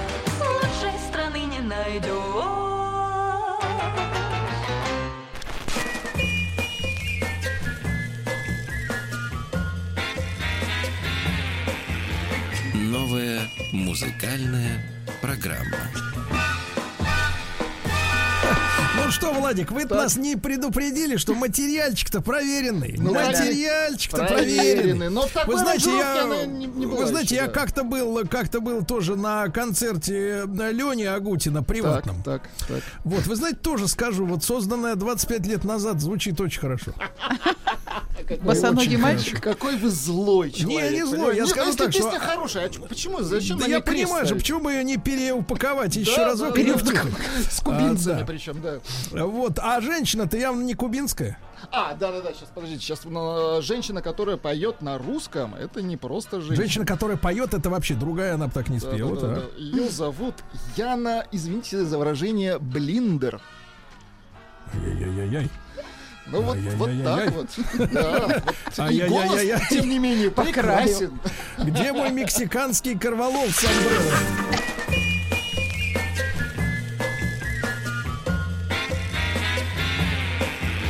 Новая музыкальная программа. Ну что ж, товарищи, а я вот тоже был в раздумьях, э, с чем вас познакомить. Э, Могу сказать, что буду знакомить тех, кто к нам присоединился за последние годы. Давайте. Скорее. Потому что наши э, слушатели с 1895-го, они, в общем наверняка узнают ту вещицу, которую я э, Владуле сегодня прям с утра переслал. Да, Потому что, честно могу сказать, я, я постоянно отслеживаю э, профессиональные сайты, которые публикуют э, списки новых релизов, да, и с ужасом сначала, а теперь с удовольствием, честно говоря, даже отмечаю, что мне не совершенно неизвестны вот эти названия, эти фамилии, эти люди. Я Вы у- про Яночку, да? нет, нет, Яночка еще это, это сливки. Так вот, э, да, и понимаете, и, и я с удовольствием понимаю, я, я смотрю, что индустрия развивается, что, ну, столько денег тратить на профессиональные студии, наверное, наверное, все у них там в шоколаде. В принципе, и рад за это, да. Вот, из знакомых имен, кстати говоря, я только увидел новый альбом, вышедший в, в мае а, того же самого Лени. Леонида Николаевича, да? да, видел. Но я вам скажу честно, я вот на приватном концерте наблюдал его исполнение одного трека из этого альбома под названием Сочи. Вот, ну, как бы, скажем так, вот, э, но ощущение, что вот, э, знаете ли, ну, это, давайте я интеллигентно скажу, элегантно, естественно, да, конечно, как вы что вот говорите. есть некий, есть некий график, в котором нужно вот регулярно создавать альбомы, да, есть некий. Ну, Чтобы там, не да. выбиваться. На- Ну вот почему-то, да. И он вот присутствует, э, невероятный профессионализм и Это так далее и тому не подобное. спорит, конечно. Да, но вот так, чтобы, знаете, захотелось процитировать, э, не, не появилось. Я тоже сам могу сказать, что о последнем альбоме там этого нашего дальневосточного нашего друга, защитника тигров и других, так А, сказать, да-да-да, товарищей. тоже, кстати. Да. Как-то Тоже как-то не... подустал, ну, да, профессионалы, а вот, знаешь, я с, с мужчиной с одним великим говорил, с прекрасным, он ваш Неужели, фанат, неужели говоря. Юра Лоза? Нет, нет, ваш фанат, прекрасный мужчина, джазмен. Ага. Он говорит, ты знаешь, Серега, вот э, профессионализм-то вырос, а вот душа-то ушла. Огонь-то А, ушел. В плохом не- смысле в- ушла в душа. целом, в целом, в целом, в целом, да. Я не про Леню, не надо. Я в целом про взрослых музыкантов, да, которые вот по сравнению с собой же 20-летними, там, 25-летними, они, конечно, набрали веса, но при этом вот какая-то вот задоринка, понимаете, задоринка, задор такой, да, вот он а, как-то ушел, к сожалению. Но это, естественно, при, я по себе тоже сужу. Верка, Верка Это Задоренко. правда, это правда. Задоринка есть, но сковывает лицензия, очень дорожу. Э, промоутеры лицензии, да. Не могу, да, так сказать, раззадориваться. Так вот, э, достал я песню, которая меня в свое время очень порадовала, из фильма, в котором, по-моему, последний раз Роберт Де Ниро прилично что-то сыграл. А, еще не, не опозоренный. Да, он сыграл по подонка, значит, э, так сказать, который по Голливуду мечется в поисках, так сказать, э, роли. А Э, как вот. фильм-то Ну, называется? с- Старый фильм. Я уж не помню, честно говоря, как он называется. А У нас они его перевели вот как «Однажды в Голливуде». Но однажды в Голливуде сейчас уже называется Это другой Тарантино фильм. же, да. с Тарантино. А этот однажды в Голливуде как-то по-другому назывался, но неважно. Это, э, дес- это нулевые годы фильм этот вышел, нулевые годы. А команда, которая мне очень понравилась, я думаю, что вы тоже ее любите, э, с единственным треком, который знаем. А, Citizen Cope называется «Братец Ли». Да.